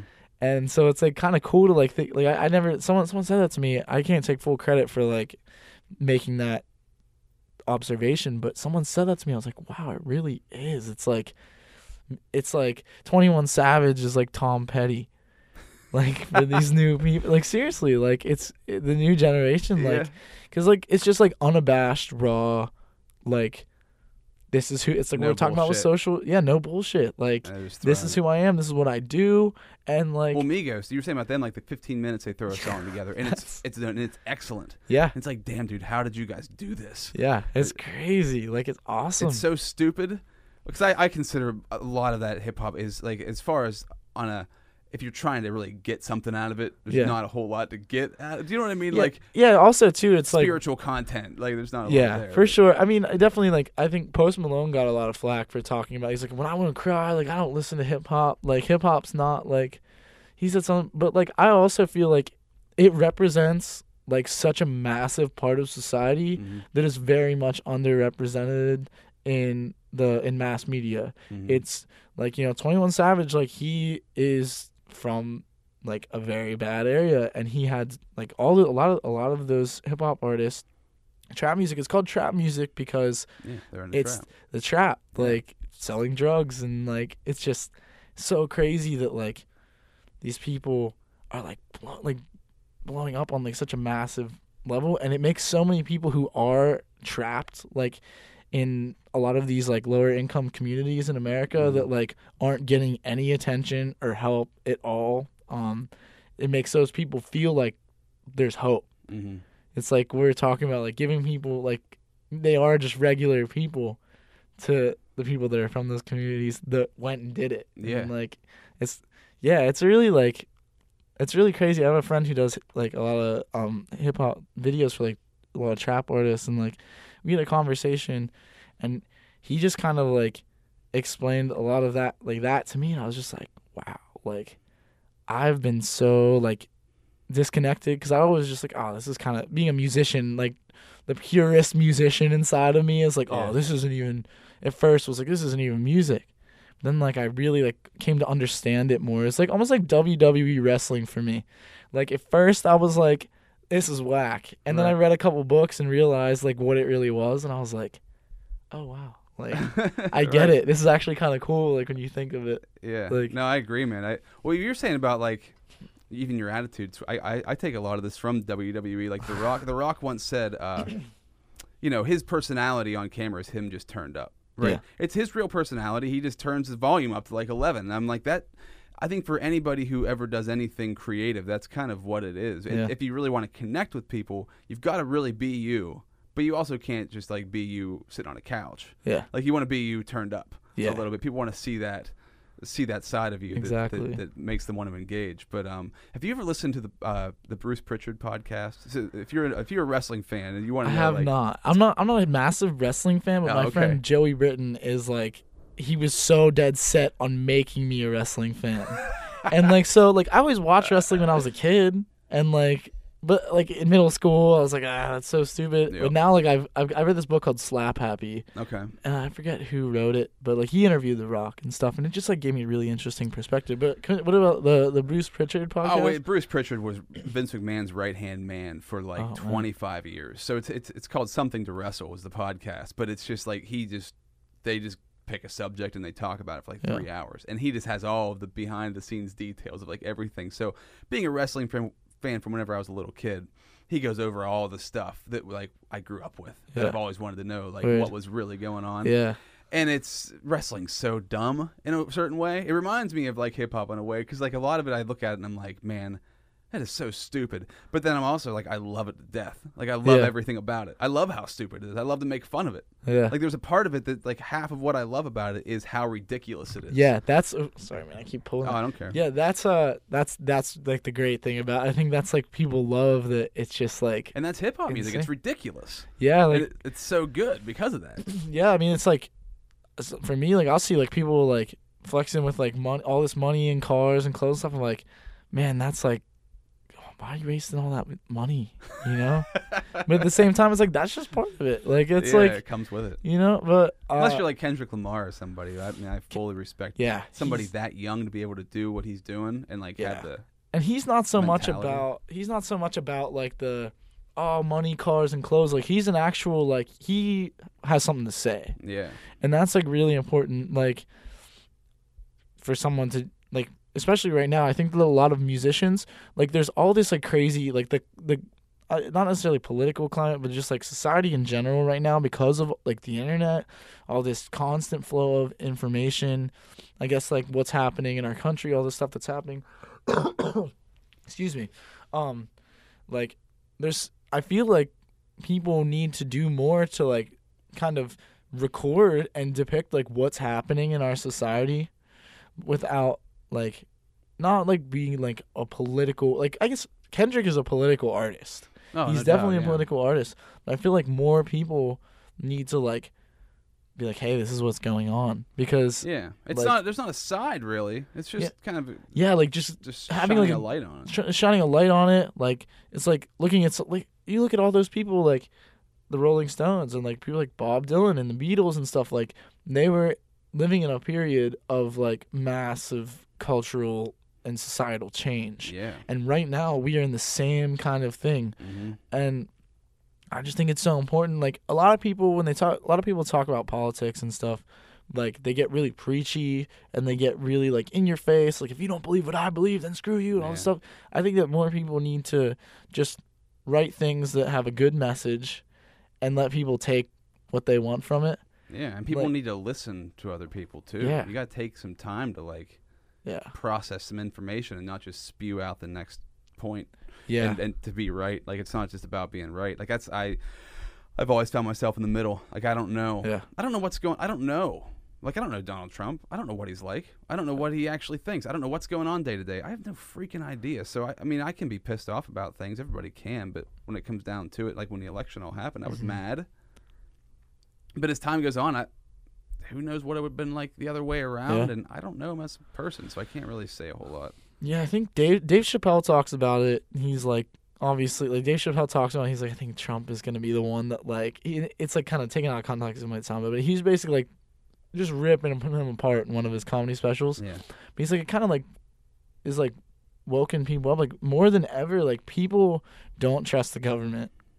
Like, more than ever, like, people are just like, people are interested. Yeah, everyone's watching the news. Like, it's kind of scary. Like, people will like think, like, all over the world, like, or in America, like, everyone just like hates each other. Yeah. And that there's all this, like, there's definitely like a ton of like stuff that needs to be like addressed. But in my experiences, like, everyone's kind, everyone's great. Like, if you put yourself out there and you're a positive person, like, you just have to try to affect the people around you in a positive way. Like, who knows what's going on in Washington behind closed doors? Like, we're only seeing what they let us see. Mm-hmm. And it's kind of like, but also at the same time, because we have the internet, we have constant connectivity. It's kind of real and fake news. It's like the people have the power. Yeah, and that's like with like net neutrality and stuff like that. That's like a big topic that everyone's been talking about. Like, I think that's an attempt to kind of get some of that power back from the people make money off of this thing called the internet, which is like now running everything. Yeah, we've already lost control. I mean, as far as like reeling it in, there's no way. And I thought about it with net neutrality. It's like, yeah, sure, you can do that, but the dark net's gonna make something that will circumvent that. Though you can get around whatever the net neutrality was. It's just you've opened Pandora's box and it's unstoppable at this point in time. It's scary. It's gonna be so crazy in like 20, 30 years. My son's gonna be like, Dad, can I please get the new lens? Yeah, like, what's that, son? And he's like, oh, it's this new lens where you can, you know, just like some augmented reality stuff. Yeah, like, yeah. And I'm just gonna be like, I don't know. And then he's gonna be like, but everyone has it. Right. It's like, oh my God, like, what is happening? Yeah. Like, there's like pretty soon everyone's gonna be flying around in drones and like it's just. Well, I think we're all gonna be in VR. We'll just be lost. That's why I'm afraid of VR, because I know that I've experienced it, and I was like the PlayStation VR, and I was completely blown away. Like, for a minute, I forgot that I was not. I forgot that I was playing a game for a minute. I was like, "Oh crazy. Shit, dude! This is I'm not actually here right now. This is a game." And I thought, man, I need to get one of these. But then I also was like, oh, I'm gonna get lost in this thing. It's gonna ruin my life. It can ruin your life because it's so immersive. You're so deep into it so quickly. Yeah, there's all kinds of like funny VR shit out there too. Like, it's like. Did you ever see the movie Her? What is it called? Her? I think it's Joaquin Phoenix. I never watched it, but he like basically like falls in love with Siri. Basically, he has like a virtual like romantic partner, and it's like I saw that and I was like, man, like this is gonna be a thing. Uh-huh. This is definitely gonna be a thing. Like, they have all kinds of VR stuff. Like, they have like VR porn and stuff. I'm like, who's watching that? Like, you're not going to watch some VR porn. I'm totally... Like, you're in the room. Like, VR porn. Oh, man. That stuff is... Just in the room, you are the person. You are the guy. So, there's this documentary out. I've been promoting it a lot lately. It's called... Do You Trust This Computer? Yeah. And it is a deep, deep AI...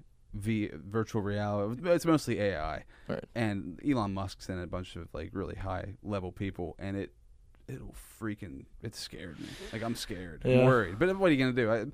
Getting scared, worried about it. It's like, well, I have no impact on it, so I just have to deal with it. But like, it's a really cool documentary. It really exposes from people who know what's going on. Yeah, we don't really. You and I don't know what's going on. I have no idea. I feel like that's a big problem. I feel like I want to be more informed, but I never know what is real and what's not. Because like even the things where I'm like, this is so like this is real. I'm like, is this? Yeah, like, am I being trolled and I don't know it? Yeah. I feel like the Hunger Games was like, it was like kind of like a movie or a book that they made, and then when they put the movies out, I feel like they were like trying to tell society something. Sometimes I'm like, whoa, like. Well, it's always a reflection of what's going on. Yeah. This is what this documentary kind of talked about, was like sci-fi movies, whether purposefully or just by accident, have predicted the future.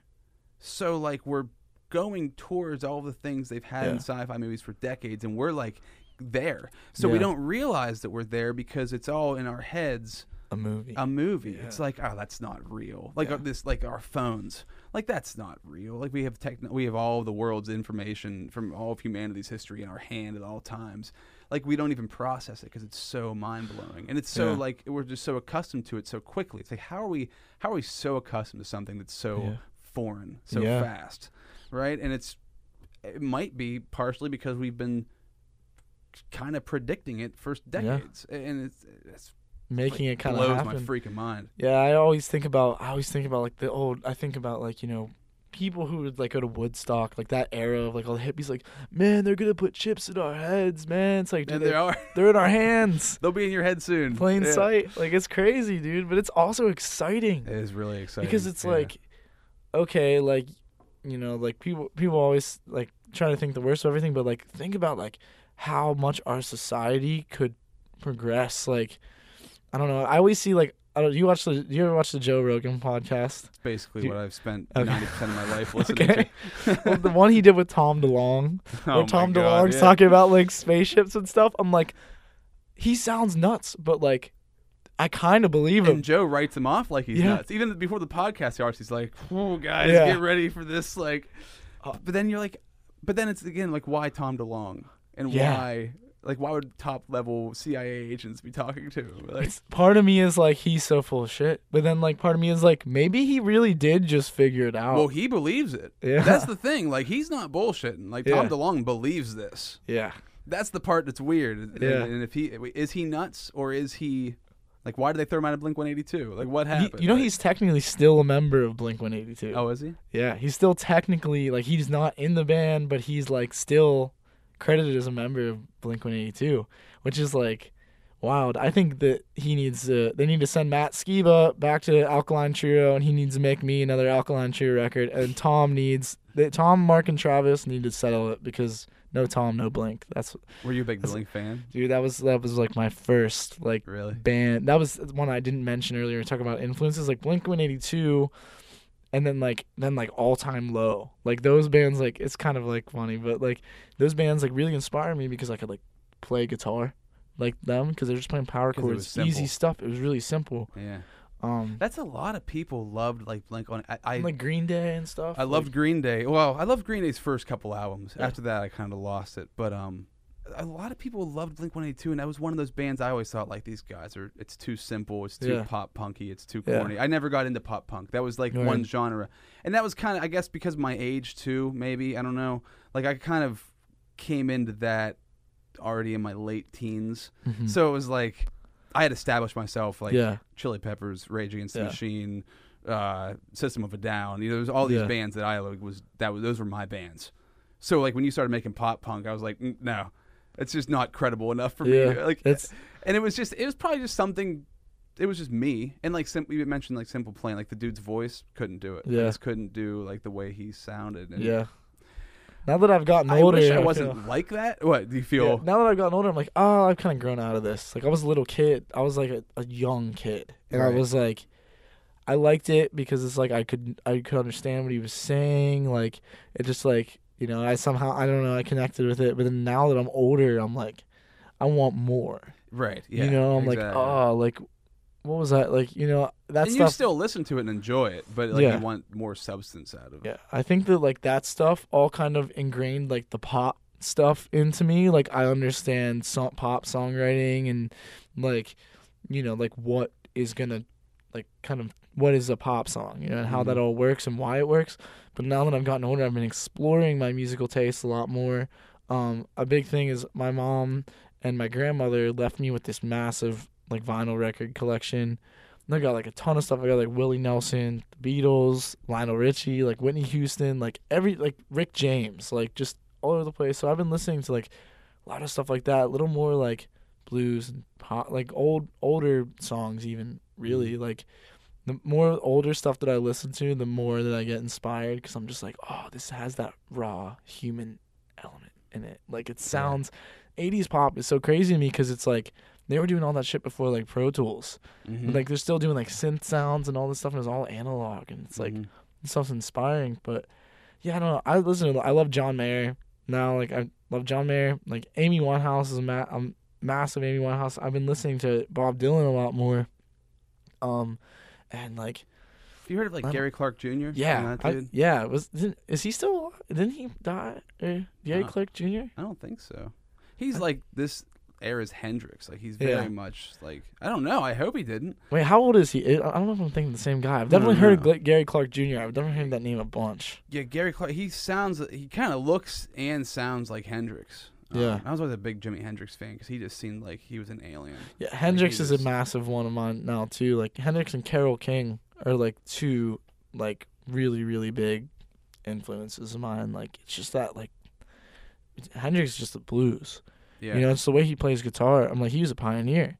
Yeah, he was like, you said, it's like he's like an alien. Like he's like making all his own guitar effects and shit at the time. Like he was just blow my freaking mind. When I was a kid, I didn't, and just over the past, I'd say, 7-8 years, I listened to more of his stuff. My one friend's a big 60s rock fan, psychedelic rock, and I started listening to a decent amount of psychedelic rock because it is so, they are in the music because they're just they ripped on acid. Speaking of psychedelic rock and like being ripped on acid, did you ever see that video of Santana playing Soul Sacrifice at Woodstock? Yeah. Dude, man, like I watched that interview and he's like, "Yeah, man, like I kept just like trying to play my guitar because it was like looked like a snake and kept flying away from me," and I'm just like, he's like making all these crazy faces.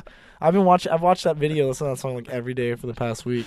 It's actually, that's kind of funny. We're like we're doing a lot of, I'm playing at Pines for Pets. Yeah. May 12th or whatever. I think it's like the session one. I think we played like two, but I have to play for 75 minutes. Wow. So I have like a bunch of my songs we're playing, but the guys that I'm playing with, like, we're going to do like a bunch of cover songs. It's not usually something that I do, but it's a beer festival and like... We want to kind of bring like people. We want to hear songs. We want to bring like a jam band vibe to it, and like the guys I play with, we like jam at my house, and it's just like, it's effortless. Like it feels so crazy. But we're doing a lot of like early 70s, like 60s, like some Hendrix, doing like Rolling Stones, Tom Petty, like there's some other ones that we were doing. But yeah, just like that kind of like we're trying to keep it like groovy and funky, but also just like kind of like, whoa, what is this concert? Like, I love that Santana. Like watching his live stuff, I'm just like, oh my god! Like those guys were, because they weren't really, half the time they weren't really there, I don't think. Yeah, they were inside of whatever they were making, and that's what made it seem so real. It was like, holy crap, dude, this guy is not. I watched Jimi Hendrix. I'm like, this dude's not of this planet. Like, he's just a freaking. Like how did he happen? Yeah, I watched so many documentaries about him because I'm like, how did this dude do what he? And he died at like 27. He went hard. He just went really hard. And that's all he was, just with his guitar all day long. That's all he did. I mean, like that's like that's the same appeal as a lot of this new hip hop stuff. Like people were like, man, he's like all zanned out. Like, he's doing all this lean like. Lean is like hip-hop heroin. Yeah. Oh, yeah. Well, basically, it's like, I mean, lean is heroin, technically. Like, it is, yeah. It's like people look at, like, a lot of these people that are doing that, like, the same way that they look at, like, Anthony Kiedis. Like, oh, man, that guy's so strung out all the time. And it's, like, it's kind of sad how we, like romanticize and glorify, like, drug abuse. Especially as a kid. For some reason, you really romanticize it. Because it's, like, you get told by everyone, like, your whole life, like, as a young kid, that drugs are the worst thing in the entire world and that they'll kill you. Like, if you smoke weed, you're going to die, like, and all this stuff. And then, like, they see someone, like any of these, like, talking about Jimi Hendrix or, like, the Chili Peppers or, like, you see these people like, oh, well, that guy's on heroin and he's killing it.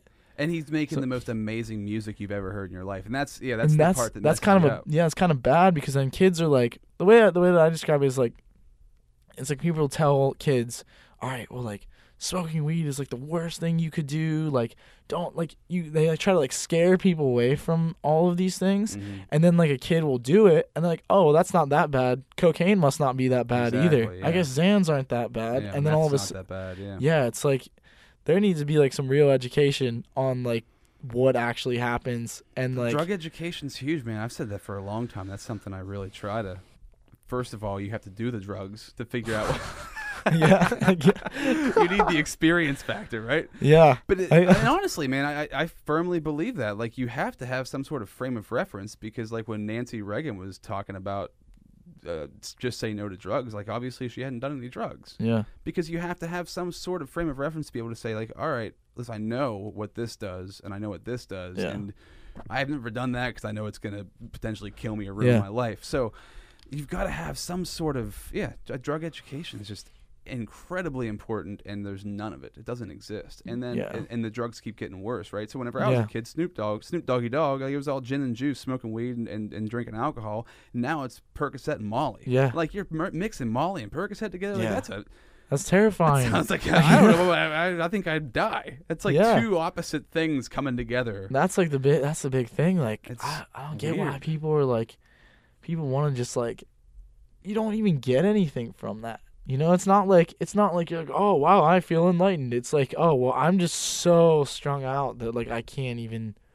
I don't know how you're functioning. Like, it just hurts your brain. Like, I don't know. I say that like everything. My dad always told me everything in moderation, including moderation. So it's like it's okay to like party a little bit sometimes or whatever. But like, I don't condone any of like the hard stuff because it's like that shit like will really mess your brain up, and like your brain is like your most powerful like weapon. Yeah, and then you're locked into something, and it's just a habitual. Yeah, you're stuck in that. There's a lot of stuff is just like super, super addictive, and like it's crazy like how our society like promotes all these like these drugs and these things, like they kind of like control them. Like, it's crazy that marijuana is considered the same level as like heroin. They're about to change like, that though. It's about to come on. Yeah, from what I've seen. I'm so like being in Los Angeles, like it's insane compared to here. Like it's like. You get on weedmaps.com and you can freaking order. You're like, oh, I have a stomach issue today, or I'm having anxiety or something. It's like, and you can find the perfect thing for you to treat whatever, like, you know, rather than being like, oh, I have to take a Xanax, which is like one of the most like neurotoxic drugs that you could possibly take. It's like, and then sleep for 14 hours. And then you come back here and people are like, oh my God, like you're doing marijuana. Like what in the world? Like, it's like it's such a disconnect. Like, but luckily around here, like my brother-in-law just got his medical card. Yeah, Philadelphia and Pittsburgh have decriminalized weed. Like they're making steps. Yeah, it's happening. It's happening fast. And you talk about the '60s. When I was a kid, I used to think like, man, I wish I would have grown up in the '60s. It would have been so awesome. But actually, this is the best time to grow up because the walls are falling down. Yeah, the walls are like the '60s was like that was like right after like. So, like with the civil rights movement and everything, like people were still freshly awful towards, like, and people still are. Well, but back then, like you could, the government rallied against it and they could shut it down. Yeah. But now you can't. The internet has prevented you from being able to shut things down. Yeah. You can't do it. People are just like able to communicate with each other and organize, and like it's really cool. I think that like we're gonna see an insane change, and like we've already like think about since 2000. Nuts. Think about it's been almost 20 years since 2000. Like it's nuts. Like I remember like the freaking Nokia cell phones that were like you pull the antenna out and stuff, and like having dial-up. Like dial-up kids don't like. It's so funny to think like when you look at like the symbol on like a phone that says like call. It's like an actual old like phone. That, like, like kids don't even know what that is. Know what that, It's so wild, and it's like we've come so far. Like if you think about from like the 40s to the 70s, and then or not the 40s, like the 50s to the 70s. Mm-hmm. It's like things changed. Like television, there was like the highway system. Like, but like if you think about like from 2000 to now, it's like whoa, like we're in a point of like a technological renaissance. Oh my God. And and like we're not prepared for it. None of us are prepared for it. Yeah. It's dangerous. We're stepping in, and I firmly believe we got to wrap this up soon. By the way, we've been talking for a long time. But like, I firmly believe we're and this is also from listening to lots of people who know more. Speaking of Joe Rogan, like the singularity, you know, like when we like intersect with technology, 'cause it's coming. Like we're gonna have to. And this is what Elon Musk says in this documentary, which is called "Do You Trust This Computer?" I suggest everybody watch that, because like he's talking about eventually, within sooner than we think, probably 10, 15 years, we're gonna have AI super intelligence, where it's like it's Google in their brain, and they're super intelligent. So we can't comprehend how smart they are, because they can compute, a million years worth of information in a second or something. Just ridiculous kind of stuff. So he's like, we're going to have to interface with that to keep up. So it's like either like talking about going back to a flip phone, people are going to be like, I don't need to put the chip in my brain, I'll be fine. And you're going to kind of need to at some point in time, because you're going to have autonomous technology that is 1 billion times smarter than you would ever even dream of being, and it can just we're slaves to it. We already are slaves to it. It's like Terminator, iRobot, or something. Exactly, it's Skynet, it's Terminator kind of stuff. Yeah, and it is, and that's also what they're talking about. Like, and that's my favorite movie of all time, man. Terminator 2, favorite movie. Sick. Scared me to death when I was a kid. Still scares me to this day. James Cameron next summer, Terminator. He's directing and making the third one. Okay. So like he's discounting every Terminator after Terminator 2, because they were all pretty much crap. The third one was all right, but he's redoing it, and I can't wait, because it's like we're going towards this thing, and nobody really knows like what's going to happen. But the people who are on top, who see it like from the super intelligent level they're at, are like, there's going to be autonomous machines that have their own. They replicate and create on their own. Yeah. They want nothing to do with us, because they don't need us. So we're going to have to interface, because if we don't, then they're just going to rip us to shreds. Yeah. Like not physically, even just like in the workplace or whatever, because we're going to have it all inside of us too eventually. And I think that's so crazy. It's like bizarre. It's bizarre. I think that like it's definitely a scary thing, but it's exciting. But it's like, man, like how can they, like what if they just like, they should just put all the robots to work to like do all the stuff, so then we could like. Have you ever watched? What is it? Is it the Disney movie? Damn it. Wall-E, and they're all like fat, floating around in the machines. That's kind of scary. Yeah, I mean, nothing else to do. Dude, it's at the point now where it's like you said, everything's happening, and it's just like you don't realize you're in it. Like we're all kind of like you said, oh, I wish I would have grown up in this time. It's like, but this is an insane time period to live in. Like, it's really wild. I'm thinking about how my dad's like, oh, I don't know how to work this damn PlayStation. Get this Netflix on. What's that Netflix you got there? I'm like. I'm going to be like 40 and be like what I said earlier. It's like, how do you do that? Like, what's going on here? Like, I can't wait to feel like I can, but I kind of like, it's going to be kind of an exciting thing to see. Like, wow, like this is all, it's a totally new world. Yeah. Like, it's crazy to say that I like grew up during the beginning of it. I'm like, just right at the, like, I remember when there weren't cell phones. Right. But like, I grew half my life without the internet, and then now half with, which is pretty cool. Like that I saw it, got it when I was like 16 or 17, dial up, it was terrible. And I thought it was amazing back then. So it's just, it's mind blowing. And it's also the perspective of like, a good example was my nephew.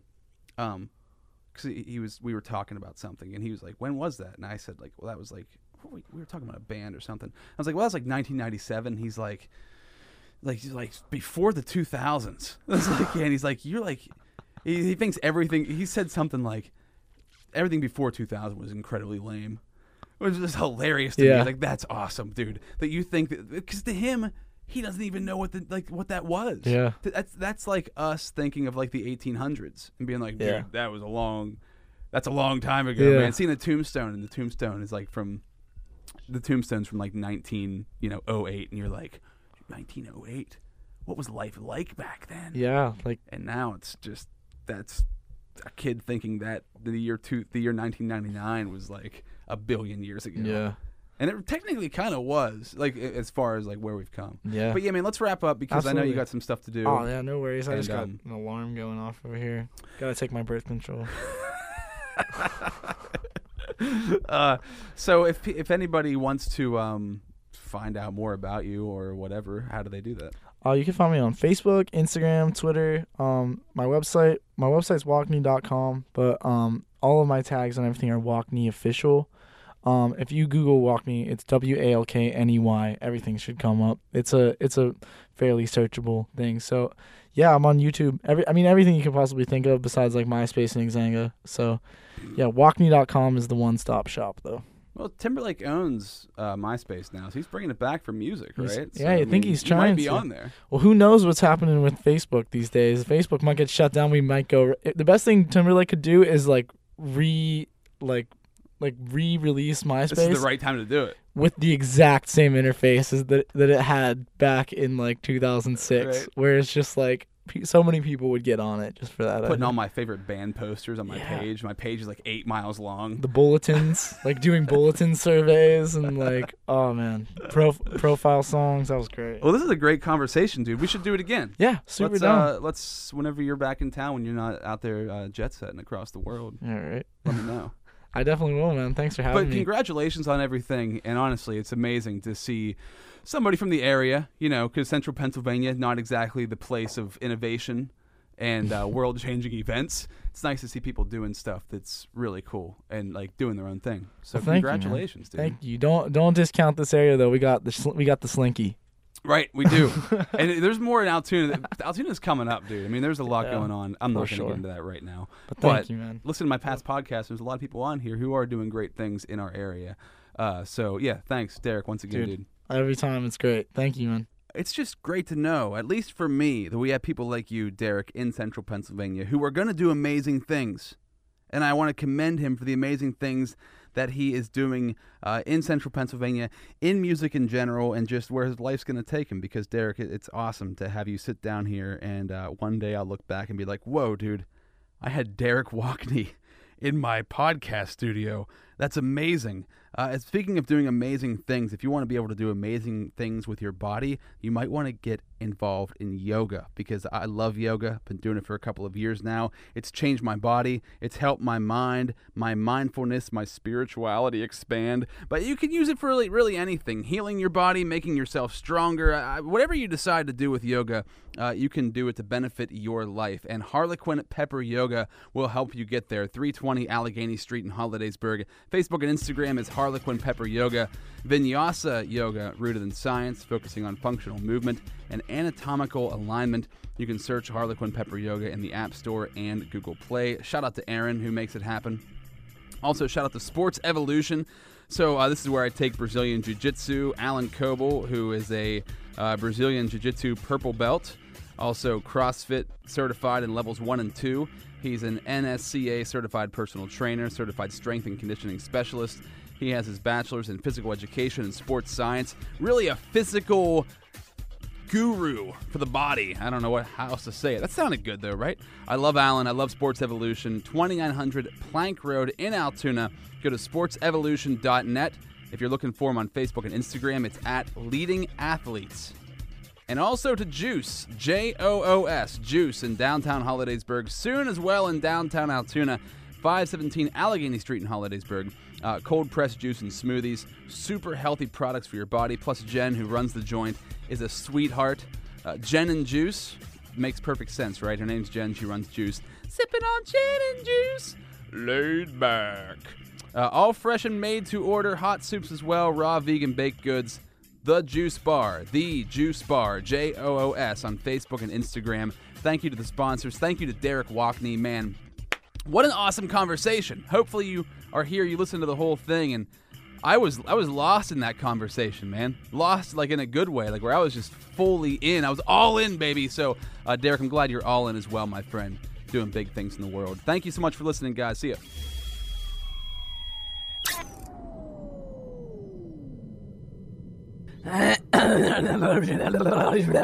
That's brutal.